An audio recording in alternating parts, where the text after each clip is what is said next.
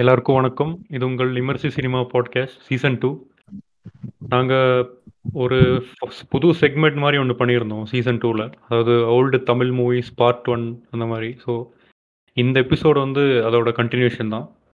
So அதே மாதிரி மலையாள மூவிஸ் கூட ஓல்டு மலையாள மூவிஸ் பார்ட் ஒன் ஒன்று பண்ணியிருந்தோம்.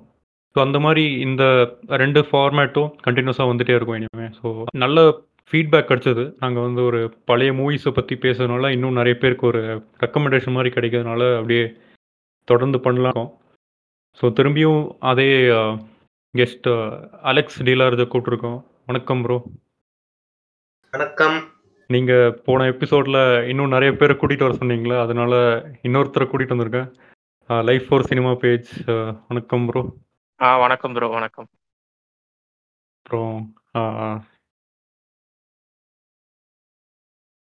ஸோ um, நாங்கள் வந்து ஒரு அஞ்சு குறிப்பிட்ட மூவிஸை வந்து ஹேண்ட் பிக் பண்ணியிருக்கோம். இதுக்காக இது திருப்பியும் கொஞ்சம் ரேண்டமாக தான் எடுத்திருக்கோம். எல்லாரும் எது எல்லாருக்கும் ஒரு எது கம்ஃபர்டபுளாக இருக்கோ அந்த இதில் பிக் பண்ணியிருக்கோம் ஒரு ஸோ அது அப்படியே போகலான்னு நினைக்கிறோம். ஸோ என்ன அந்த லிஸ்ட்டில் இருக்குன்னா அப்படியே டிஸ்கிரிப்ஷன்லேயும் போட்டுருவேன். அது ஆயிரத்தில் ஒருவன் முதல் மரியாதை காதலிக்க நேரம் இல்லை முந்தானை முடிச்சு அப்புறம் குருசிஷன் ஸோ இந்த அஞ்சு மூவிஸ் தான் செலக்ட் பண்ணியிருக்கோம்.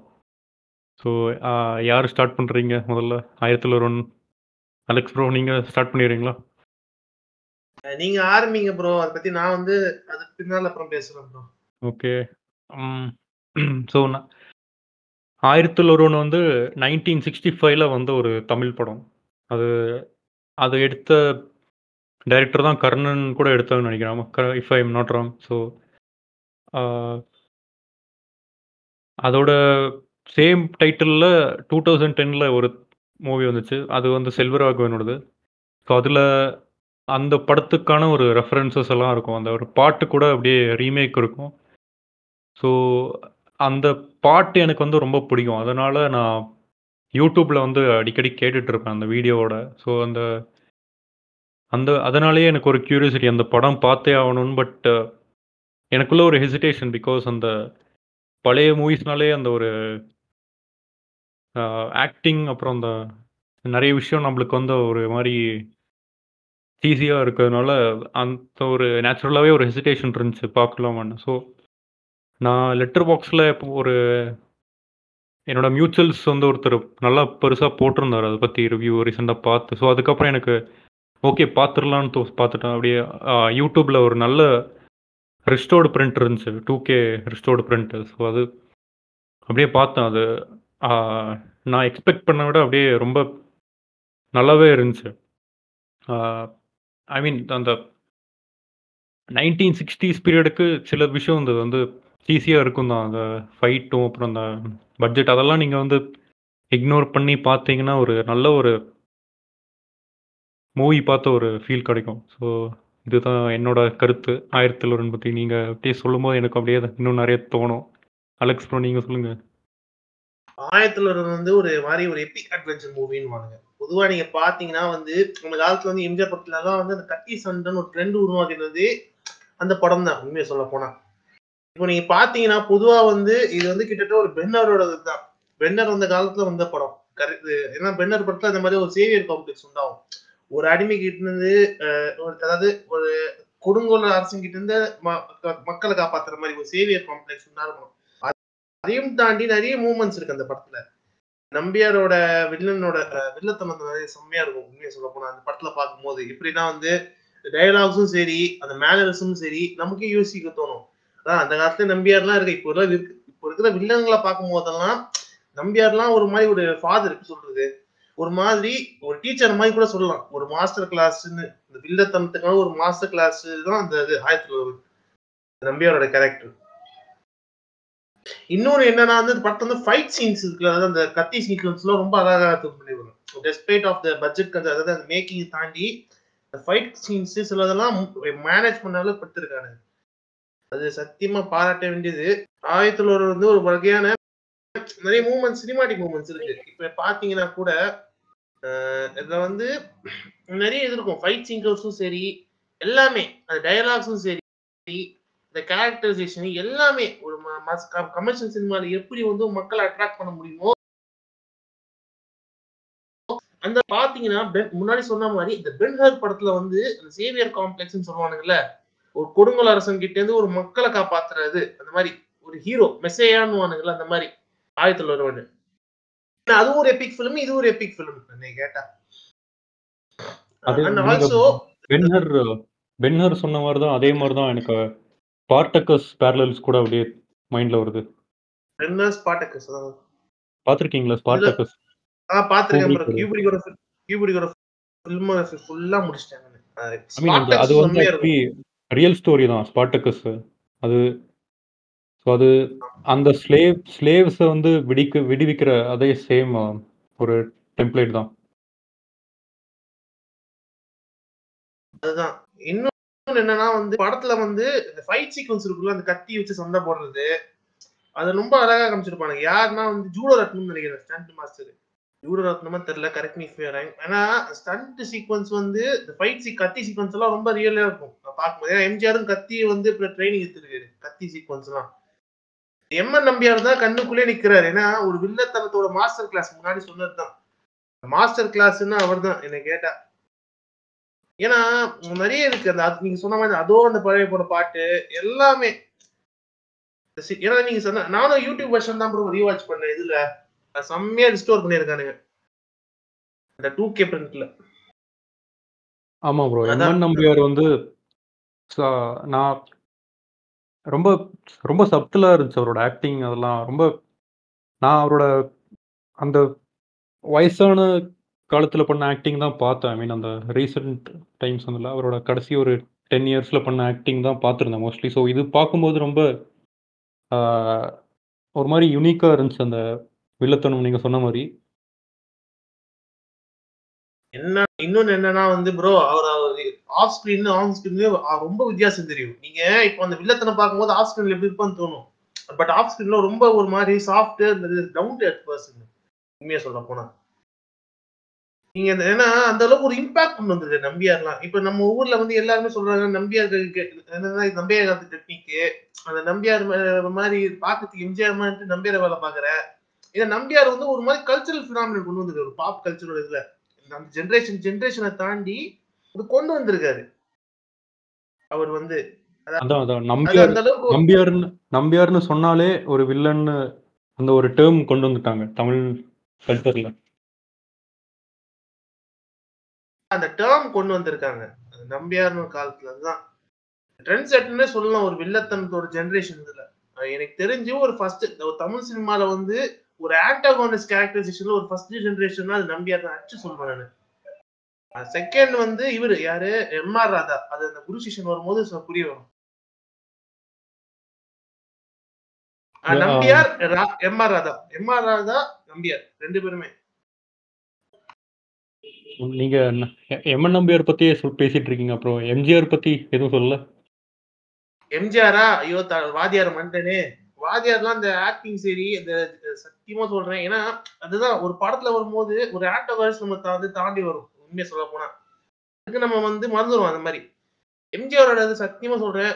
ஒன்னன் ஆல்வேஸ் அந்த ஆக்டிங் சரி இந்த ரொமான்ஸ் சீக்வன்ஸும் சரி வாத்தியார் பின்னிட்டாரு அந்த காலத்துல. ஏன்னா இப்போ பாத்தீங்கன்னா அந்த காப்பாத்துற சீன் கூட வரும். என்னது இந்த இவங்க ஜெயலலிதாவை காப்பாத்தும் போது அது பூங்கொடி. அந்த பூங்கொடியை காப்பாத்தும் போது அந்த ம- அந்த ம- இது இருக்குல்ல மரம் மரத்தை வந்து விரும்பும்போது அந்த சீனு இன்னொன்னு வந்து அந்த கப்பல் சண்டை கத்திய சண்டை போடுற சீன் எல்லாம் வந்து யோசிக்க தோணும். எம்ஜிஆர்ல எந்த அளவுக்கு ட்ரெயின் ஆயிருக்காருன்னு கத்தி சீக்கிரம். அதான் ஏன்னா எம்ஜிஆர் வந்து என்ன காரணம்னா அந்த சாமுல ஃபுல் பண்றது அந்த அப்புறம் இந்த இது டயலாக்ஸ் எல்லாமே வந்து அதனாலே மக்கள் புரிய புரியுது. அதான் பிடிக்க ஆரம்பிச்சிருக்கு.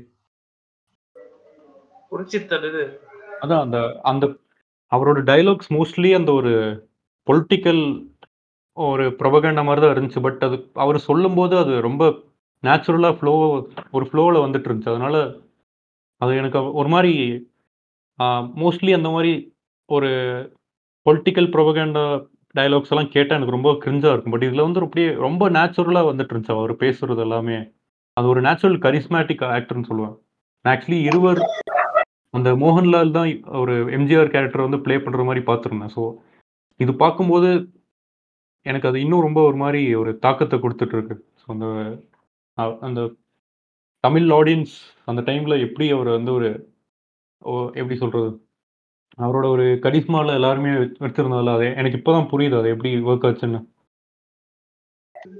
அதான் அதான் ப்ரோ என்னன்னா அவரோட டைலாக் டெலிவரி அந்த ஒரு மாதிரி அந்த மெசேஜ் சொல்லும் போது it's like it show it makes him as a demi god actually அதான் எம்ஜிஆர் ஏன்னா அந்த காலத்துல எல்லாம் வந்து இப்பவும் சில கிராமத்துல இருக்கிறவங்க நம்பிட்டு இருக்காங்க எம்ஜிஆர் ஸ்டில் லைஃப் ஏன்னா அந்த அளவுக்கு ஒரு இம்பாக்ட் ஒரு டீப் இம்ப்ரிண்ட் கொண்டு வந்திருக்காரு எம்ஜிஆர் அவர் புரட்சி தலைவர். ஏன்னா அந்த அளவுக்கு ஒரு சார்மு அந்த வே ஆஃப் த வாய்ஸ் அந்த அந்த டெலிவரி இதெல்லாம் கொண்டு வந்தனால தான் இன்னமும் ஒரு லெகசி கொண்டு உண்டாயிருக்கு. ஒரு இதுல both in cinema and political இதுல ஹிஸ்டரியிலே சினிமாட்டிக் அண்ட் பொலிட்டிக்கல் ஹிஸ்டரியிலே வந்து ஒரு நீங்கா இடம் பிடிச்சிருக்காருன்னா அதான். ஓகே ஸோ சுதேஷ் ப்ரோ நீங்க நீங்க என்ன நினைக்கிறீங்க? ஆயிரத்தி தொள்ளாயிரம் பத்தி?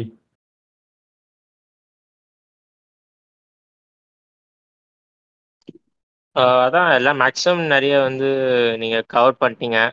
ஆஹ் வந்து சொல்றதுக்கு இல்லை. அதான் அலெக்ஸ் ப்ரோ சொன்ன மாதிரி தான் அது வந்து என்னன்னா எம்ஜிஆர் படப்பையும் ஒரு ஃபார்மேட்டோட டெம்ப்ளேட்டோட இருக்கும். ஆனா இந்த படம் வந்து எப்படின்னா வந்து ஒரு சேவியர் காம்ப்ளெக்ஸ் ப்ளஸ் வந்து ஸ்வாஷ் பகல் ஏன்னா இந்த ஸ்வாட் ஃபைட்லாம் வந்து இதுல இருந்து தான் நிறைய ஆரம்பிச்சுது. நான் வந்து நிறைய வந்து இந்த பேக் பேக் ஸ்டோரி நிறைய படிப்பேன் ப்ரொடக்ஷனு அதெல்லாம். மேக்ஸிமம் விக்கிபீடியாவில் அது ப படித்து பார்த்ததுக்கு அந்த பந்துலோட ப்ரீவியஸ் படம் வந்து கலெக்ஷன் வைஸ் சரியாக போல ஓவரால் கிரிட்டிக்கல் வைஸ் நல்லா இருந்தாலும் கலெக்ஷன் வைஸ் அவருக்கு சரியாக கொடுக்கல. ஸோ ஒரு எம்ஜிஆர் அப்ரோச் பண்ணோடனே எம்ஜிஆர் வந்து ஃபர்ஸ்ட் எஸ்டேஷனாக இருந்தார் அக்செப்ட் பண்ணுறதுக்கு ஆனால் வந்து அதுக்கப்புறம் ஓகே நான் பண்ணுறேன் அப்படின்னு சொல்லி இந்த கதை உங்களுக்கு தான் கரெக்டாக இருக்கும். நீங்கள் தான் ஆப்டாக இருப்பீங்கன்னு சொல்லி டேரக்டர் கம்பல் பண்ணி தான் இது வந்து இந்த படத்தை வந்து அவங்க எடுத்தாங்க. ஸோ வந்து அதான் அதுக்கேற்ற மாதிரி எல்லாமே கட் ஆயிடுச்சு. அது அதுக்கப்புறம் தான் அதுவும் இன்னொரு ஃபேக்ட் என்னன்னா ஜெயலலிதாவும் எம்ஜிஆரும் ஃபர்ஸ்ட் சேர்ந்து நடிச்ச பண்ணலாம் இதுதான். அதுக்கப்புறம் லைனா டுவெண்ட்டி ஃபிலிம்ஸ் நடிச்சாங்க. அதுக்கப்புறம் ஒரு பொலிட்டிக்கல் வே கூட அவங்களுக்கு இதுல இருந்து ஸ்டார்ட் ஆச்சு. ஸோ அதான் மேக்ஸிமம் அதை நம்பியார் பத்தி அசோசியல் அவர் சொன்ன மாதிரி எக்ஸ் நிறைய கவர் பண்ணிட்டார் அவரே. நான் ஒன்றும் சொல்றது எக்ஸ்ட்ரா சொல்றதுக்கு ஒன்றும் இல்லை. நம்பியார் வந்து ஆஃப் ஸ்க்ரீனில் ரொம்ப வந்து இன்னசென்ட்டு ரொம்ப jolly person off screen on ஸ்க்ரீனில் நம்ம பார்த்து பார்த்து நம்மளுக்கு ஒரு பயம் வரும் வில்லன்னாலே நம்பிடுறாரு ஆனால் ஆஃப் ஸ்க்ரீனில் அவர் அவ்வளோ நல்லவர். அதேதான். வேற ஒன்றும் சொல்றதுக்கு இல்லை. அதான் அவர் சொன்ன மாதிரி ஜெயலலிதா எம்ஜிஆர் கெமிஸ்ட்ரி வந்து அந்த படத்துல தான் ஆரம்பிச்சது. இப்போ வந்து நம்ம வந்து இந்த ஷாருக் கான் கஜோல் அஜித் ஷா ஷாரினி சூர்யா ஜோதிக்கு அந்த கெமிஸ்ட்ரி சொல்றோம்ல. அந்த காலத்துல நைன்டீன் சிக்ஸ்டி ஃபைவ்ல என்னன்னா எம்ஜிஆருக்கு அப்போ கல்யாணம் பண்ணி அது சொல்ற பர்சனல் டைப்பை தாண்டி மக்களுக்கு வந்து அந்த கெமிஸ்ட்ரி பிடிக்க ஆரம்பிச்சிருக்குன்னா அதுதான். இப்போ நீங்க பாத்தீங்கன்னா கூட அதான் இவர் சொன்ன மாதிரி தான் சுதேஷ் குரு சொன்ன மாதிரி கெமிஸ்ட்ரியை ஃபர்ஸ்ட் ஆரம்பிச்சது இன்னொன்னு அந்த பொதுவா வந்து அந்த டேம்ஷல் அண்ட் டிஸ்ட்ரெஸ்ன்னு ஒரு ஹீரோ வந்து ஒரு ஒரு ஹீரோயின் கஷ்டப்படுறதை காப்பாற்றணும் கான்செப்ட் வந்து அது நல்லா ஒர்க் அவுட் ஆயிருக்கு அந்த படத்துல. ஆயிரத்தி தொள்ளாயிரத்தி இந்த mixture mixture pack of more எமோஷன்ஸ்னு சொல்லுவானுங்கல்ல ஸோ எனக்கு வந்து இந்த பைரேட் அட்வென்ச்சர்ஸ் அந்த கடல்ல போற அந்த ஒரு அந்த மாதிரி இதெல்லாம் ரொம்ப பிடிக்கும். ஸோ எனக்கு இந்த Assassin's Creed Black Flag Pirates of the Caribbean அப்புறம் இந்த ஒன் பீஸ் அனிமே அவங்க அது ஸோ அதெல்லாம் நேச்சுரலாகவே எனக்கு அது பிடிக்கும் அந்த இதெல்லாம். ஸோ அது ஸோ அது அதில் கப்பலில் நடக்கிற அந்த ஃபைட்டெல்லாம் எனக்கு ஒரு மாதிரி எப்படி எடுத்தாங்கடா அப்படின்னு தோணுச்சு. அந்த நைன்டீன் சிக்ஸ்டி ஃபைவ்ல கடல் சீ ஃபைட்டு அந்த ரெண்டு ஷிப் பேட்டில்லாம் இருந்துச்சு. எனக்கு அப்படியே மைண்ட் ப்ளோயிங்காக இருந்துச்சு. எப்படி இவ்வளோ அஹெட் ஆஃப் டைம் இருந்தாங்கன்னு தோணுச்சு எனக்கு. ஏன்னா நான் தமிழ் சினிமாவில் அந்த மாதிரி பார்த்ததே இல்லை. கடல்ல நடக்கிற ஃபைட் எல்லாம். So the movie was very much ahead of its டைம்னு சொல்லுவேன். அதான் ப்ரோ நீங்க சொன்ன மாதிரி it's way ahead of it was way ahead of ahead of its time ஏன்னா ஒரு கப்பல்ல ஒரு ப்ரொடக்ஷன் காஸ்ட் சீல் எடுக்கிறது ரொம்ப it's like huge mammoth task என்ன கேட்டா. ஹெர்குலியன் டாஸ்க்னே சொல்லலாம். ஆனா நீங்க சொன்ன மாதிரி அது ஒரு ஒரு மைண்ட் ப்ளோவிங் என்ன கேட்டா டு பி ஆனஸ்ட் சீன்லாம் ஃபைட் சீக்வன்ஸ்லாம் அப்புறம் அந்த கேனான் இருக்குல்ல கேனான் சொல்ற சீன் எல்லாமே வந்து யோசிக்கணும். அந்த காலத்துல எப்படி? ஏன்னா ரொம்ப கஷ்டப்பட்டு ஒரு ஹாலிவுட் அதனால தான் இன்னும் அந்த லெகசி இருக்கு. ஆயிரத்தி தொள்ளாயிரம் அதான். எனக்கு தெரிஞ்சு நான் ரொம்ப கடமைப்பட்டிருக்கேன் அந்த அவங்க கிட்ட அந்த ரெஸ்டோரேஷன் டீம் இந்த படத்தை பண்ணதுக்கு. இதே மாதிரி நிறைய படங்கள் பண்ணணும்னு நான் வந்து ரொம்ப விஷ் பண்றேன் இந்த ரெஸ்டோரேஷன் பண்ணதுக்கு ஏன்னா நீங்க பழைய பிரிண்ட்ல பார்த்தா கூட ஒரு மாதிரி இது இருக்கும். இந்த டர்ட் டர்ட் அண்ட் ஆல்சோ அந்த ஒரு மாதிரி ஃபேட் ஆகிற மாதிரி இருக்கும் நெகட்டிவ் பட் இந்த ரிஸ்டோர் வெர்ஷன் வந்து செம்மையா இருக்கு. இப்போ இந்த ஹாலிவுட் படம் பார்க்கும்போது அந்த சினிமா ஸ்கோப்ல இருக்கும்ல அந்த மாதிரி. நல்லா பண்ணியிருக்காங்க எனக்கு அதான் இந்த ரெஸ்டோரேஷன்ல பார்க்கும்போது அந்த விஷுவல்ஸ் இந்த கலர்ஸ்லாம் ரொம்ப என்ஹான்ஸ் பண்ணியிருக்காங்க. பட் அன்லக்கிலி தியேட்டர்ல ரொம்ப மிஸ் பண்ணிட்டேன் பார்க்கறதுக்கு. தியேட்டர்ல பார்த்துருந்தா இன்னும் நல்லா இருந்திருக்கும். ஸோ ஆயிரத்தி தொண்ணூறுல எனக்கு ரொம்ப பிடிச்ச சீன் என்னன்னா அந்த அதோ அந்த பறவை அந்த சீ அந்த பாட்டு வரும்போது நான் வந்து அந்த பாட்டு அட்லீஸ்ட் ஒரு ஸ்டார்டிங்கில் இல்லைனா மிடில் வரும்னு நினச்சேன். அது கடைசியில் ஆல்மோஸ்ட் லைக் டுவெண்ட்டி மினிட்ஸ் முடியறப்போ வந்துச்சு. அது நான் எக்ஸ்பெக்டே பண்ணல அந்த மாதிரி வரும்னு. ஸோ அது ரொம்ப சர்ப்ரைசிங்காக இருந்துச்சு. அந்த அந்த சாங் அங்கே வந்து ப்ளேஸ் பண்ண விதம். அப்புறம் அந்த அப்புறம் அந்த எல்லாரும் அதில் வந்து டான்ஸ் பண்ணுறது அதெல்லாம் ரொம்ப ஹோல்சமாக இருந்துச்சு. எனக்கு அந்த ரொம்ப பிடிச்சிச்சு அந்த சாங். படத்துலேயே ஃபேவரட் சீனாக அதான் சொல்லுவேன். அந்த ஹோல் சாங் சீக்வன்ஸ். உங்களுக்கு வேற அதான் அதான் நீ சொன்ன மாதிரி அதுதான் எனக்கு ரொம்ப ஃபேவரட் சீன் இன்னொன்று வந்து இன்னும் ரொம்ப ஃபேவரட்னா வந்து அந்த கிளைமேக்ஸ்ல அந்த ஃபைட் சீக்வன்ஸ் இருக்கும்ல தீவுல இருக்கிற டிக்டேட்டருக்கும் அந்த இது மணிமாறனுக்கும் ஃபைட் சீன் ஸ்குவாட் ஃபைட் சீக்வன்ஸ்லாம் செம்மையா இருந்துச்சு. ஏன்னா அது ஒரு மாதிரி western style of stunt choreography அந்த காலத்துல ஃபிஃப்டிஸ்ல அதுவும் அதுவும் பிடிச்சிருந்தது. அதுக்கப்புறம் வந்து நான் முன்னாடி சொன்ன மாதிரி அந்த சி சீக்வன்ஸ் தான் ரொம்ப பிடிச்சிருந்தது. Sea battle sequence. அதான். அதான் ரொம்ப ரொம்ப பிடிச்சிருந்தது. அதான் நீங்க சொன்ன மாதிரி அந்த அதோ பண்ண பறவை போல எல்லாம் வந்து ஒரு இது கொண்டு வந்திருக்கு. அந்த பாட்டு எல்லாமே எல்லாமே நீங்க சொன்ன டான்ஸும் சரி அந்த சாங்கோட ரிலீக்ஸும் சரி எல்லாமே அது- அந்த அளவுக்கு ஒரு இது கொண்டு வந்திருக்காங்க பாட்டு கேட்கும்போது. ம- நீங்கா இடம்னு சொல்லுவானுங்களே மனசுல அந்த மாதிரி. அதான் ப்ரோ நீங்க சுதேஷ் ப்ரோ உங்களுக்கு ஏதாவது ஃபேவரட் சீன் படத்துலயே? அஹ் எனக்கு அந்த சாங் தான் ப்ரோ அந்த சாங் அந்த ஸ்டார்டிங் அந்த ஒரு கூஸ் பம்ப்ஸ் மாதிரி வந்துச்சு. சாங்கு கிளைமேக்ஸ்ல வந்து எனக்கு எதுவுமே வேணாம். நான் வந்து மக்களுக்கு சேவை செய்ய போறேன். டாக்டரா திரும்ப நான் சேவை செய்ய போறேன். அது கொஞ்சம் எண்டிங் நல்லா இருந்துச்சு. அது அசிஷி எக்ஸ்பெக்டட் ஆனால் இருந்தாலும் அவர் சொல்ற விதம் அது வந்து அந்த மே வே ஆஃப் மேக்கிங் அதெல்லாம் நல்லா இருந்துச்சு. நாகேஷ் பத்தி யாருமே சொல்லியே நாகேஷ் பத்தி.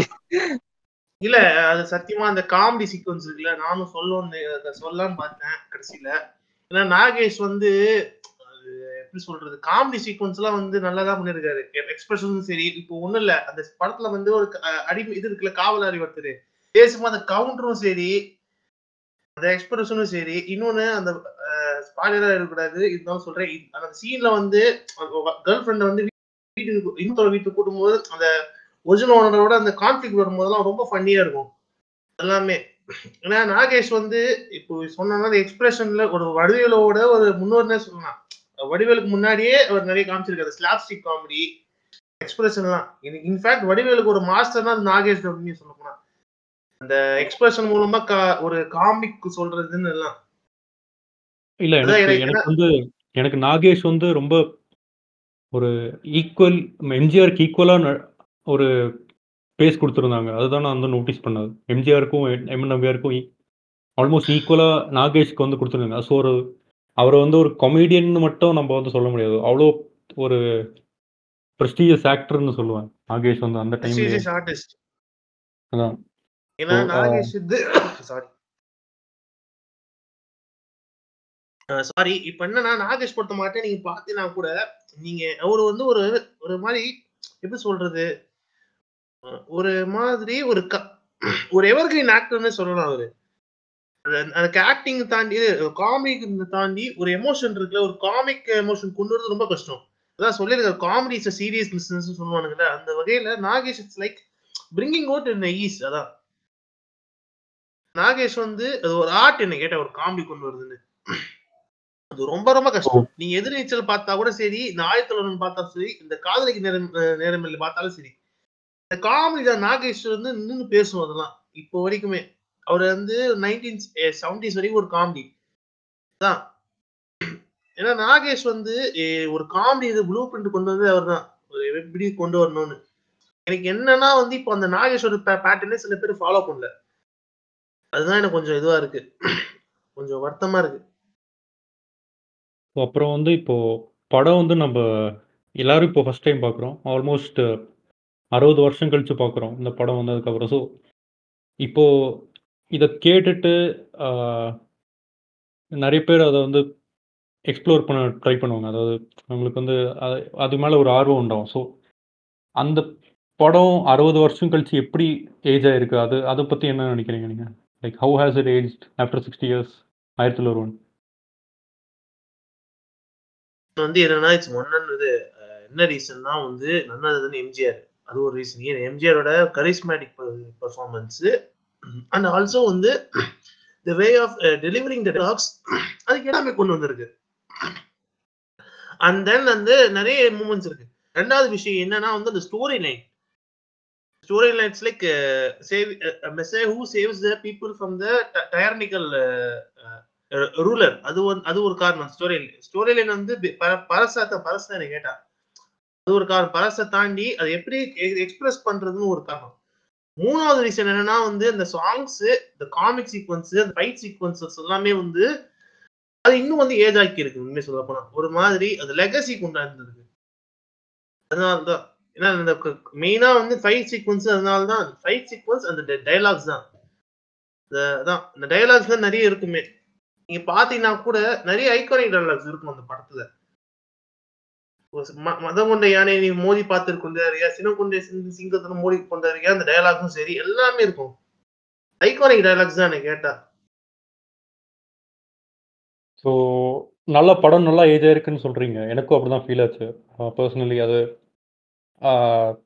ஆல்மோஸ்ட் த்ரீ ஹவர்ஸ் இருந்துச்சு படம். பட் ஸ்டில் எனக்கு வந்து ரொம்ப என்கேஜிங்காக இருந்துச்சு. கடைசி வர ஸ்டார்டிங்லேருந்து கடைசி வர நான் அப்படியே பார்த்துட்டு இருந்தேன். எனக்கு வந்து ஒரு மாதிரி ஃபோன் கூட யூஸ் பண்ண தோணல. அப்படியே அவ்வளோ இம்மர்ஸ்டா பார்த்துட்டு இருந்தேன். ஏன்னா அது ரொம்ப. ம். ஓகே. ஸோ ஏன்னா அவ்வளதான் ப்ரோ. என்னன்னா எபிக் ஃபிலிம்னாலே ஒரு 3 ஹவர்ஸ் மேல இருந்தாலே போர் ஏன்னா எபிக் ஃபிலிம் பொறுத்த மட்டும் ரொம்ப என்கேஜிங்கா கொண்டு போகும். சில படங்கள். வேற சுதேஷ் ப்ரோ நீங்க ஏதாவது ஆட் பண்றீங்களா? 1001க்கு?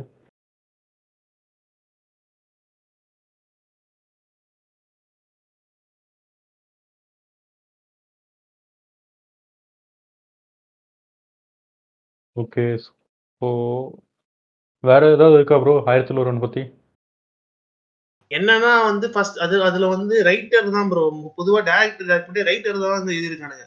டைரக்டர் அதுல ரைட்டர் வந்து ஆர்.கே. சண்முகம்னு. ம். ஏன்னா அவர் தான் கர்ணனுக்கு எழுதியிருக்காருன்னு நெனைக்கிறேன். பொதுவா வந்து அந்த ரைட்டரும் கொண்டு கொண்டு வந்திருக்கானுங்க. இந்த ரைட்டர் டைரக்டர்ன்னு தனியா வரா சேர்ந்து வராம ரைட்டர் தனியா, டைரக்டர் தனியான்னு கொண்டு வந்திருக்கானுங்க. அது ஒரு வகையில பாராட்டணும். ரைட்டர் த அதான். ஸோ அந்த டைரக்டர் வந்து ராமகிருஷ்ணய்யா பந்தலு. அது தெலுங்கு டைரக்டர் தான் நெனைக்கிறேன். இல்ல மெட்ராஸ் ஸ்டேட். அந்த காலத்துல இருக்கும்போது ஆந்திரா, கர்நாடகா, தமிழ்நாடு வந்து ஒரே ஸ்டேட்டா தான் இருந்தது. மெட்ராஸ் ஸ்டேட்ன்னு. ஓ! Okay. Madras state director Chennai தான் ஆக்சுவலா ஐ திங்க். ஐ மீன் தமிழ்நாடுல ஒரு ஒண்ணா இருந்தது. தென் பிரிய ஆரம்பிச்சது. ஆஃப்டர் தட் ஸ்டேட்டா. அதான் எல்லாம் அந்த சென்னையில தான அந்த புரொடக்ஷன் பண்ணிட்டு இருந்தாங்க. சென்னை இது இங்க இந்த ஸ்டுடியோனா வந்து ஏவிஎம் ஏவிஎம். ஏவிஎம் ஏவிஎம் தான். AVM Vijaya production Vijaya studios. Vijaya Vauhini studios. Okay. வேற எனக்கு 1001 பத்தி வேற எதுவும் இல்லன்னு நெனைக்கிறேன். ஸோ நம்ம அப்படியே முதல் மரியாதைக்கு போவோம். நீங்க நீங்களே ஸ்டார்ட் பண்ணுங்க ப்ரோ.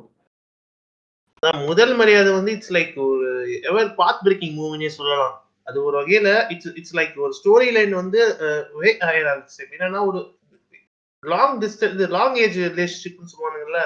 அது அந்த காலத்திலேயே பேசியிருக்கானுங்க.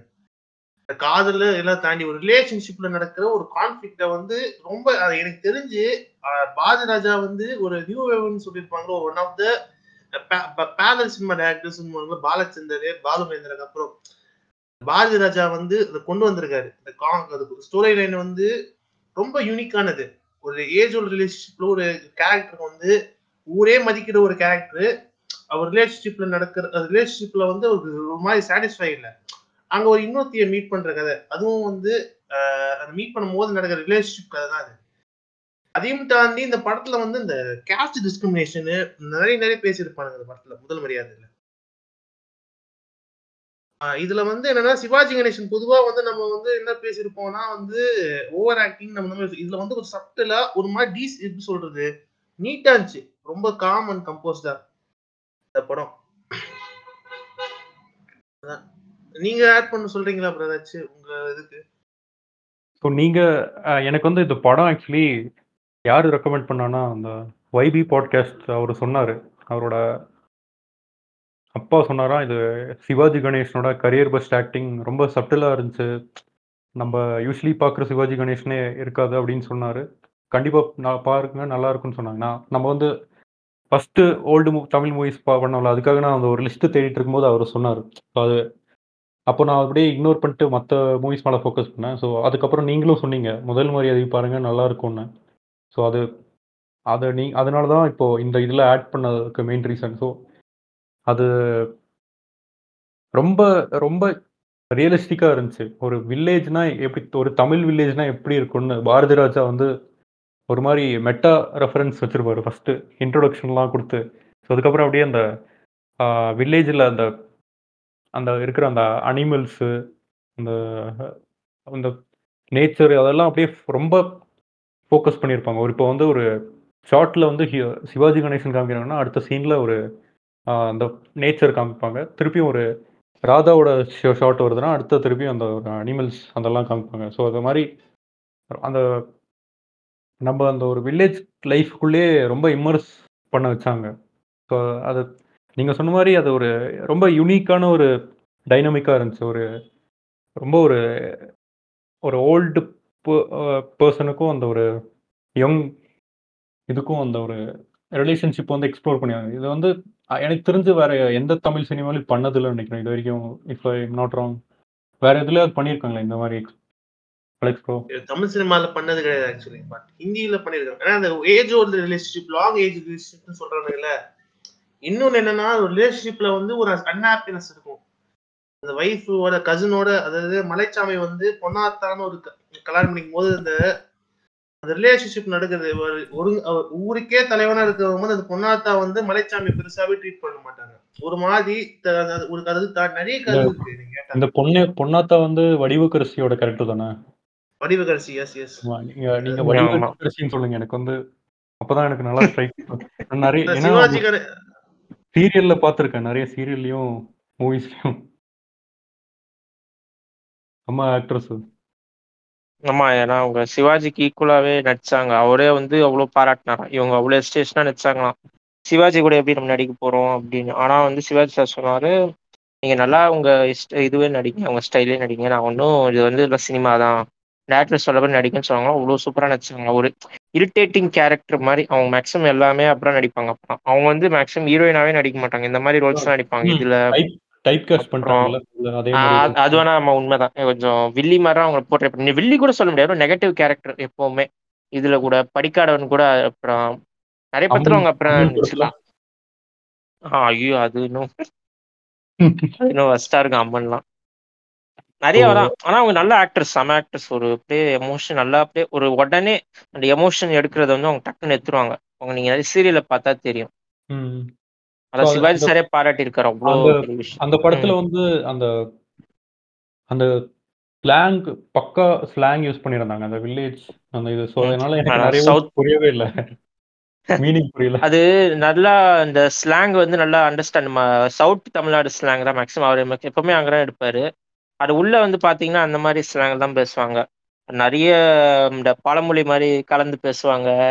ஒரு மாரி இடென்னையா தான் பேசுவாங்க மேக்ஸிமம்.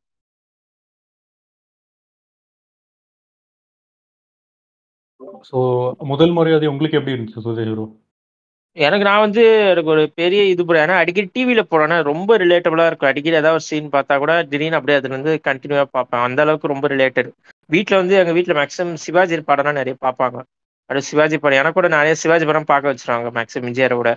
அதனால சிவாஜி படம் நிறைய பார்த்துக்கிறேன் முதல் முறையெல்லாம் அடிக்கடி கே டிவியில் போடுவாங்க, ஜெய டிவியில் போடுவோம் அதனால ஒரு டெய்லி ஒரு மெமரபுளாக தான் இருக்கும் எல்லா சீனும். அந்த லாஸ்ட் கிளைமேக்ஸ் சீன் அவங்க அழுகுறது அப்புறம் இந்த கல்லு தூக்குற சீனு, அவங்களுக்கு அப்புறம் ராதா வந்து அவங்க ரெண்டு கப்புள்ஸை வந்து தடுக்கிறது. அந்த சீன்லாம் ரொம்ப பெரிய விஷயம். அப்போ எடுத்தது. ஒரு பாத் பிரேக்கிங் மாதிரி தான் இருக்கும். இது மாதிரி உன்னுடைய இது உன்னுடைய பவரை விட அவங்களுடைய லவ் தான் முக்கியம் அப்படின்னு சொல்லி ராதாரும் புரிய வைப்பாங்க. அதுக்கப்புறம் நடக்கிறது வேற. அப்புறம் ஃபேமஸ் நிறைய டைலாக் ஃபேமஸ். சாமி எனக்கு ஒரு உண்மை தெரிஞ்சாகணும். அது இதுலருந்து தான் ஃபேமஸ். அவர் ஒரே டயலாக் தான். அவர் இதுல தான் ஃபேமஸ் ஆக்கி விட்டார். பாரதிராஜா படத்துல எப்பவுமே அப்படிதான். ஏதாவது ஒரு ஆக்டர், ஆக்ட்ரஸ ஃபேமஸ் ஆக்கி விட்டுருவாரு. ஏதாவது ஒரு சீன்ல. இது இது எப்படி இருக்கு? அது வந்து 16 வயது தான். அது அது நெறைய இருக்கு. அந்த. மாரி கேட்ச் ஃப்ரேஸ். அதான் கேட்ச் அப்படியே ஒரு கேட்சியா சொல்றது அவர் பத்துல மேக்ஸிமம் நடக்கும் பாரதிராஜா அவர் முக்கியமா பாரதிராஜாக்கு வந்து நிறைய அசிஸ்டன்ட் வந்து ரொம்ப ஃபேமஸ் ஆளுங்க அவங்க இந்த டீம் இந்த டீம் ஒன்று இருக்குல்ல அந்த அசிஸ்டன்ட் டீம் வந்து கொஞ்சம் நல்லா எனர்ஜெட்டிக்கா நியூவா இருந்தா வச்சுக்கோங்களேன் டேரக்டர் ரொம்ப ஈஸியா இருக்கும் சீன்லாம் வைக்க. அவரோட அசிஸ்டன்டே பாக்யராஜ் மணிவண்ணன் இது மாதிரி நிறைய பேர் இருப்பாங்க. பாக்யராஜும் அவ்வளோ ஹெல்ப்ஃபுல்லா அந்த ரைட்டிங்ல பாரதிராஜாக்கு ஸோ அதான் முதல் மரியாதை வந்து. ஒரு பார்ட் பிரேக் தான் ஏன்னா ஃபர்ஸ்டே வந்து சிவாஜிக்கு எழுதுற ஸ்டோரி அது வந்து எஸ்பிபி எல்லாம் நடிக்க சொல்லுவாங்க. ஆனா எஸ்பிபி வந்து என்னால நடிக்க முடியாதுட்டாரு சரி அப்புறமா சிவாஜியை வந்து அவரு ஒரு ஸ்டேஷனா தான் அவர் நடிப்பாரா யோசிப்பாரா? ஏன்னா கதை வந்து ரொம்ப ரெவல்யூஷனரியா இருந்துச்சு. ஆனா நம்ம ஊர்ல அந்த மாதிரி எடுக்கல தான். அலெக்ஸ் ப்ரோ சொன்ன மாதிரி. அந்த மாதிரி லாங் ரிலேஷன்ஷிப் தான். அது வந்து ஆனா நடிக்க கடைசியில் சிவாஜி நடிக்க வச்சு சிவாஜியை நடிக்க வச்சிட்டார் பாரதிராஜா. ராஜா பெரிய விஷயம். ஏன்னா அவர் வந்து அதுக்கப்புறம் முதல் மரியாதை முன்னாடி வந்து அவர் நடிக்கிறதே கொஞ்சம் இது பண்ணிட்டார். ஏன்னா நியூ நியூ ஆக்டர்ஸ்க்கு வழி விடுற மாதிரி. ஆனா கொஞ்சம் இது அவர் ஒரு நடிக்க வச்சிருப்பாரு. பாரதிராஜா இந்த மாதிரி நடிங்க சார் அப்படின்னு சொல்லி. செமையா இருக்கும். முதல் அதுக்கப்புறம் பாத்தீங்கன்னா ஒரு மாதிரி கேரக்டர் ரோல்ஸ் அவரு அதான் நீங்க சொன்ன மாதிரி முதல் மரியாதைக்கு முன் முதல் மரியாதைக்கு பின் மாதிரி சொல்லலாம். ஏன்னா முதல் மரியாதை அப்புறம் பாத்தீங்கன்னா ஒரு சப்டிலாக்க சப்டிலாடா இருக்கிற ஒரு ஆக்டிங் எல்லாமே. ஆனா பழைய படத்துல நடிக்கிற மாதிரி நடிக்க மாட்டாரு. ஒரு மாதிரி மெச்சூர்டா. ரொம்ப இதுவா நடிப்பாரு. அதுதான் மெயின் ரீசன் எனக்கு வந்து முதல் மரியாதை நான் வந்து சீக்கிரமா. பார்க்காத மெயின் ரீசனே அதான் சிவாஜியோட ஆக்டிங் வந்து எனக்கு ஒரு. மாதிரி ரொம்ப ஈஸியா இருக்கும். ஃபர்ஸ்ட் அந்த கர்ணன் படத்துல எல்லாம் அதாவது? அந்த ஒரு ஓவர் டிராமாட்டிக்கா இருந்துச்சு. பட் இதுல அது ஏன்னா அவர் வந்து அவர் டிராமா ஸ்டேஜ் ஆக்டர் அதனால தான் அது வந்து. நம்மளுக்கு அப்படி தெரியுது. அந்த எமோஷன் அந்த காலத்துக்கு ஓகே ப்ரோ அந்த ஆக்டிங் அது வந்து ஜஸ்டிஃபை. நான் வந்து தப்புன்னு சொல்ல பட் எனக்கு சொல்றேன் அது புரியுது புரியுது. அது இருக்கிற ஜென்ரேஷனுக்கு அது அப்புறம் தெரியும். அது அதான். சோ பட் இதுல முதல் மரியாதையில அவர் அவ்வளவு நேச்சுரலா பண்ணியிருந்தார் ப்ரோ சும்மா நடந்து போயிட்டு இருப்பாரு.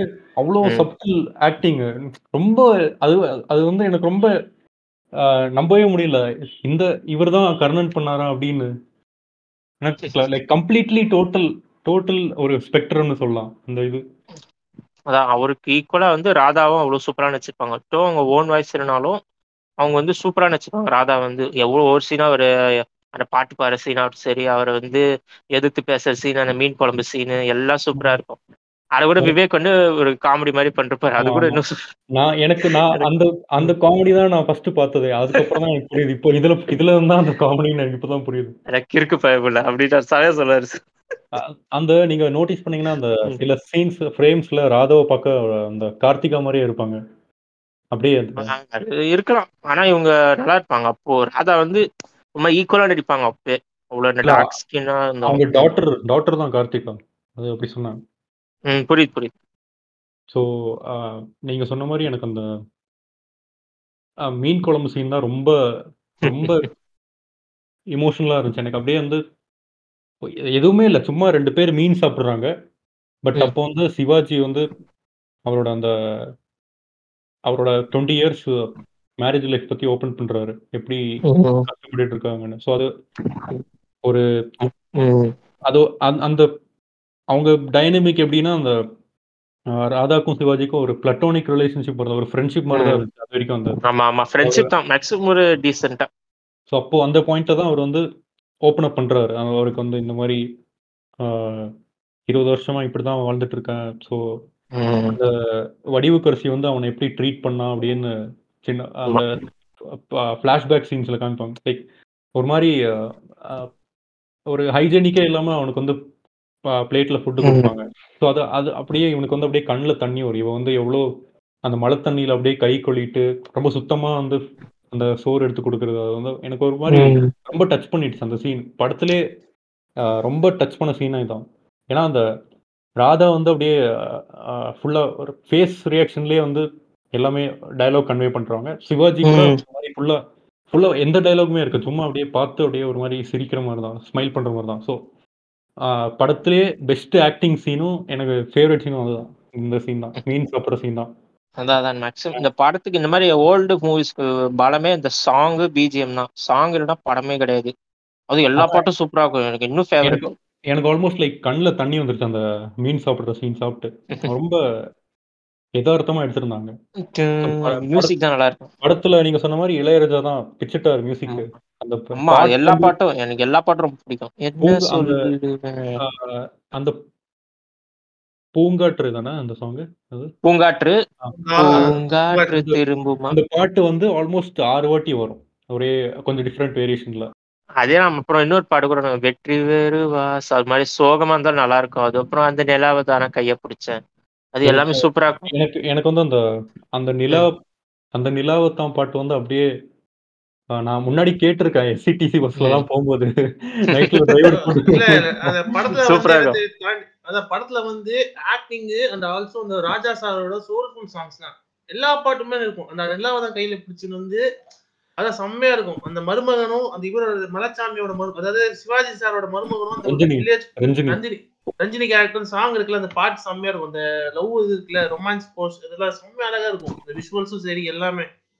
அந்த அந்த பாட்டு அந்த பாட்டுல ராஜா சார் பாடும்போது அப்படியே எனக்கு அப்படியே கூஸ் வந்துருச்சு. செம்ம வாய்ஸ் தான். ஏன்னா ராஜா. அதான் வாய்ஸ் தான். ராஜா சாரோட வாய்ஸ் வந்து ரொம்ப ரஸ்டிக்கா இருக்கும். ரியல். இந்த சாங்ஸ் எல்லாமே ரொம்ப ரஸ்டிக்கா இருக்கும்.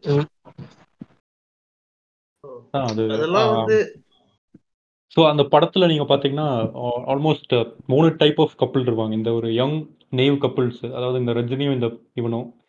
அப்புறம் இந்த லாங் ஏஜ் டிஃபரன்ஸ் இந்த. அதாவது இந்த சிவாஜியும் ராதா. ராதாவும் அப்புறம் வடிவுக்கரசியும் சிவாஜியும். ஸோ அந்த மாதிரி ஒரு மூணு டிஃப்ரெண்ட் டைப் ஆஃப் கப்பிள்ஸோட இதை எக்ஸ்ப்ளோர் பண்ணியிருந்தாங்க. அப்புறம் அந்த. இன்னொருத்த அந்த காமெ காமெடியனும் அவனோட ஒய்ஃப் வந்து சந்தேகப்படும்ல அந்த ஒரு இது. ஜனகராஜ் ஜனகராஜ். ஜனகராஜா. அவர் எல்லா படத்திலும் பாரதிராஜா படத்துல மேக்ஸிமம் அந்த மாதிரி ரோல் தான் வருவார். சந்தேகப்படுறதுன்னா கோல் முட்டி விடுறது. ஜனக நீங்க நோட் பண்ணீங்கன்னா பாரதிராஜா படத்துல அவர் அப்புறம் ஒரு இன்னொரு படத்துல கூட. சப்போர்ட்டிங் சப்போர்ட்டிங் கூட அந்த இது இருக்குல்ல? ம். நிறைய இது கடலோர காவியங்கள்னு ஒரு படம் சத்யராஜ் படத்துல கடலோர கவிதைகள். அது சத்யராஜ் ரேகா நடிச்சது.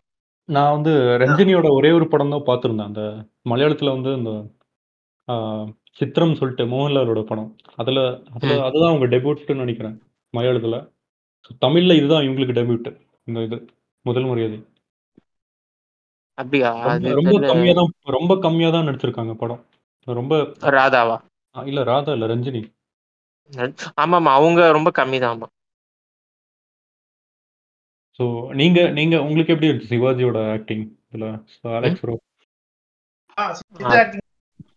முன்னாடி சொன்ன என்னன்னா சப்டலா இருந்துச்சு. ஒரு வில்லேஜ் பஞ்சாயத்து தலைவர் வந்து எப்படி ஒரு எமோஷன்ஸ் எக்ஸ்பிரஷன்ஸ் காட்டணும் அந்த மாதிரி தான் அதான் இன்னொன்னு வந்து அதை தாண்டி ஒரு மனுஷன் வந்து ஒரு ரிலேஷன்ஷிப்ல இருக்க ஒரு மாதிரி ஒரு டிசாட்டிஸ்ஃபைட் ரிலேஷன்ஷிப்ல இருக்க ஒரு மனுஷனோட மனநிலை எப்படி இருக்கும் அந்த மாதிரி. முகத்துல காட்டுற எக்ஸ்பிரஷன் சரி ரொம்ப ரியலிஸ்டிக்கா ம். இருக்கும். ஆமா இப்ப பாத்தீங்கன்னா கூட இவங்களை குயிலியை பார்க்கும் அதாவது ராதாவை பார்க்கும்போது அந்த கண்ணுல தண்ணி வர எமோஷன்ஸ் ஒரு ஒரு மாதிரி மனுஷனுக்கு ஒரு இது வருது. ஒரு புதுசா ரிலேஷன்ஷிப்ல வந்து ஒரு காமிக்கிறதுன்னு சொல்லுவானுங்களே அதாவது ஒரு ஹோப்புன்னு சொல்லுவாங்க. ஒரு மாதிரி நம்மளே ஒரு புரிஞ்சுக்கிறதுக்கு ஒரு மனுஷன் அந்த மாதிரி இருக்கு. அது ஒரு- அது ஒரு பக்கம். எல்லாமே என்னை கேட்டா. இதுதான். சிவாஜி சார் வந்து எனக்கு கேட்ட ஒரு பெஸ்ட் பர்ஃபார்மன்ஸ் தாண்டி இது வந்து ஒரு மாஸ்டர் கிளாஸ் தான். எனக்கு கேட்ட ஒரு மனுஷன் வந்து ஒரு ரிலேஷன்ஷிப்ல நடக்கிற கதை வந்து எடுக்கிற ந- எடுக்கணும்னு நினைக்கிற ஆஸ்பைரிங் ஃபிலிம் மேக்கர்ஸ்லாம் முதல் முதல் மரியாதை கண்டிப்பா பார்க்க சொல்லணும். ஏன்னா நிறைய ஒரு இன்டெப்த் ஒரு அனாலிசிஸ் கிடைக்கும். நீங்க பல வாட்டி பார்த்தா கூட. ஆக்டிங்ல எப்படிலாம் ஒரு கேரக்டரைசேஷன் மாதிரி இது பண்ணணும். ஒரு மனுஷன் வந்து டிப்ரெஸ்டு ஒரு கேரக்டர்ஸ் சொல்லுவாங்கல்ல அது எப்படி கிராஃப்ட் பண்ணும் அதை எப்படி வந்து பிச் பண்ணி எழுதணும்னு அதுதான் சிவாஜி சாரோட இது ஒரு இட்ஸ் லைக் ரெஃபரன்ஸ் நீங்க கேட்டா. ஸோ அந்த படத்துல பாத்தீங்கன்னா சிவாஜியோட கேரக்டரும் ராதாவோட கேரக்டரும் டோட்டலி ஆப்போசிட்டா இருக்கும். ஸோ இவர் ராதா வந்து இந்த ஒரு சின்ன சின்ன விஷயத்துலலாம் ஒரு ஹாப்பினஸ் கண்டுபிடிச்சிட்டு இருப்பான் ரொம்ப ஒரு நெய்வான ஒரு கேரக்டர் ஸோ சிவாஜி பார்த்தீங்கன்னா ரொம்ப ஒரு லைஃபை வெறுத்து போய் ஒரு மாதிரி ரொம்ப கஷ்டப்பட்டு அதான் ஒரு மாதிரி எதிர்க்கிற சீன் தான் மேக்ஸிமம் நிறைய இருக்கும். ஒரு போலார் ஆப்போசிட் மாதிரி. அவருடைய ஆ, கொள்கை வந்து ரொம்ப ரெஸ்ட்ரிக்டடா இருக்கும். ஆனா இவங்க வந்து அதை ஈஸியா எதிர்ப்பாங்க.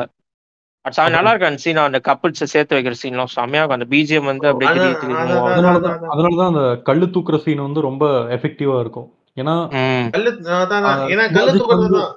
சிவாஜிக்கு வந்து அதை ஏதோ அந்த கல்லு தூக்குனா ஏதோ ஒன்று லைஃப்ல ஒரு சாதிச்ச மாதிரி ஒரு அந்த அத அந்த ராதாவை கிடைச்ச மாதிரி இல்ல. அவன் லைஃப்ல வந்து திருப்பியும் அந்த ஒரு அந்த இருபது வருஷம் முன்னாடி எப்படி இருந்தானோ அதை அப்படியே ஒரு அந்த ஒரு பாத்துல போற மாதிரி. ஸோ எனக்கு எனக்கு அப்படிதான் ஃபீல் ஆச்சு அந்த அவங்களோட அந்த ஒரு டைனமிக் வந்து.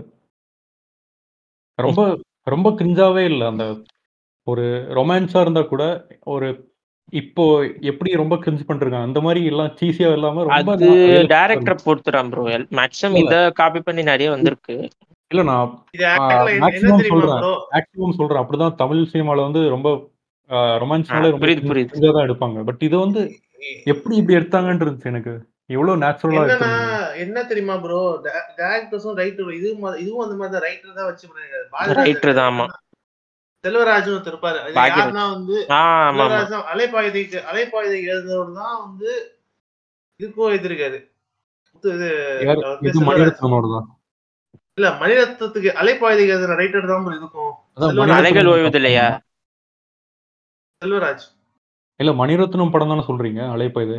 இல்ல, அலைகள் ஆமா. ஓய்வதில்லை சொல்றாருன்னு நெனைக்கிறேன். அலைப்பாயுதை அலைப்பா. மணிரத்னம். மூவி தானே?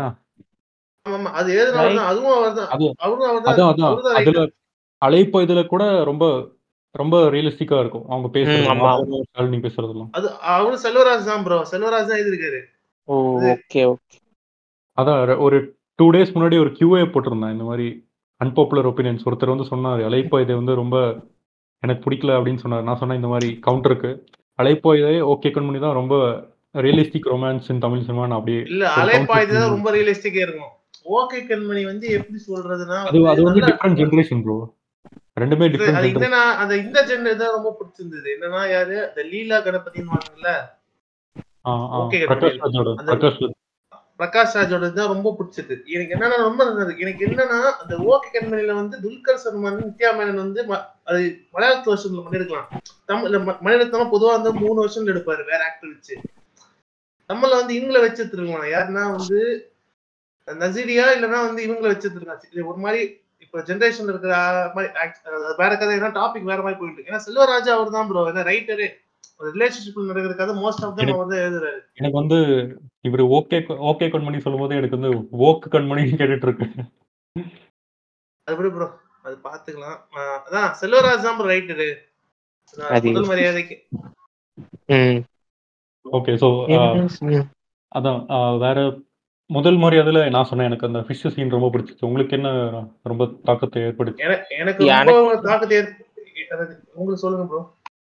சொல்லுங்க, சொல்லுங்க, சொல்லுங்க. Sorry bro. நீ நீ உங்களுக்கு தான் நீங்க சொல்லுங்க நான் அப்புறம் சொல்றேன் ப்ரோ.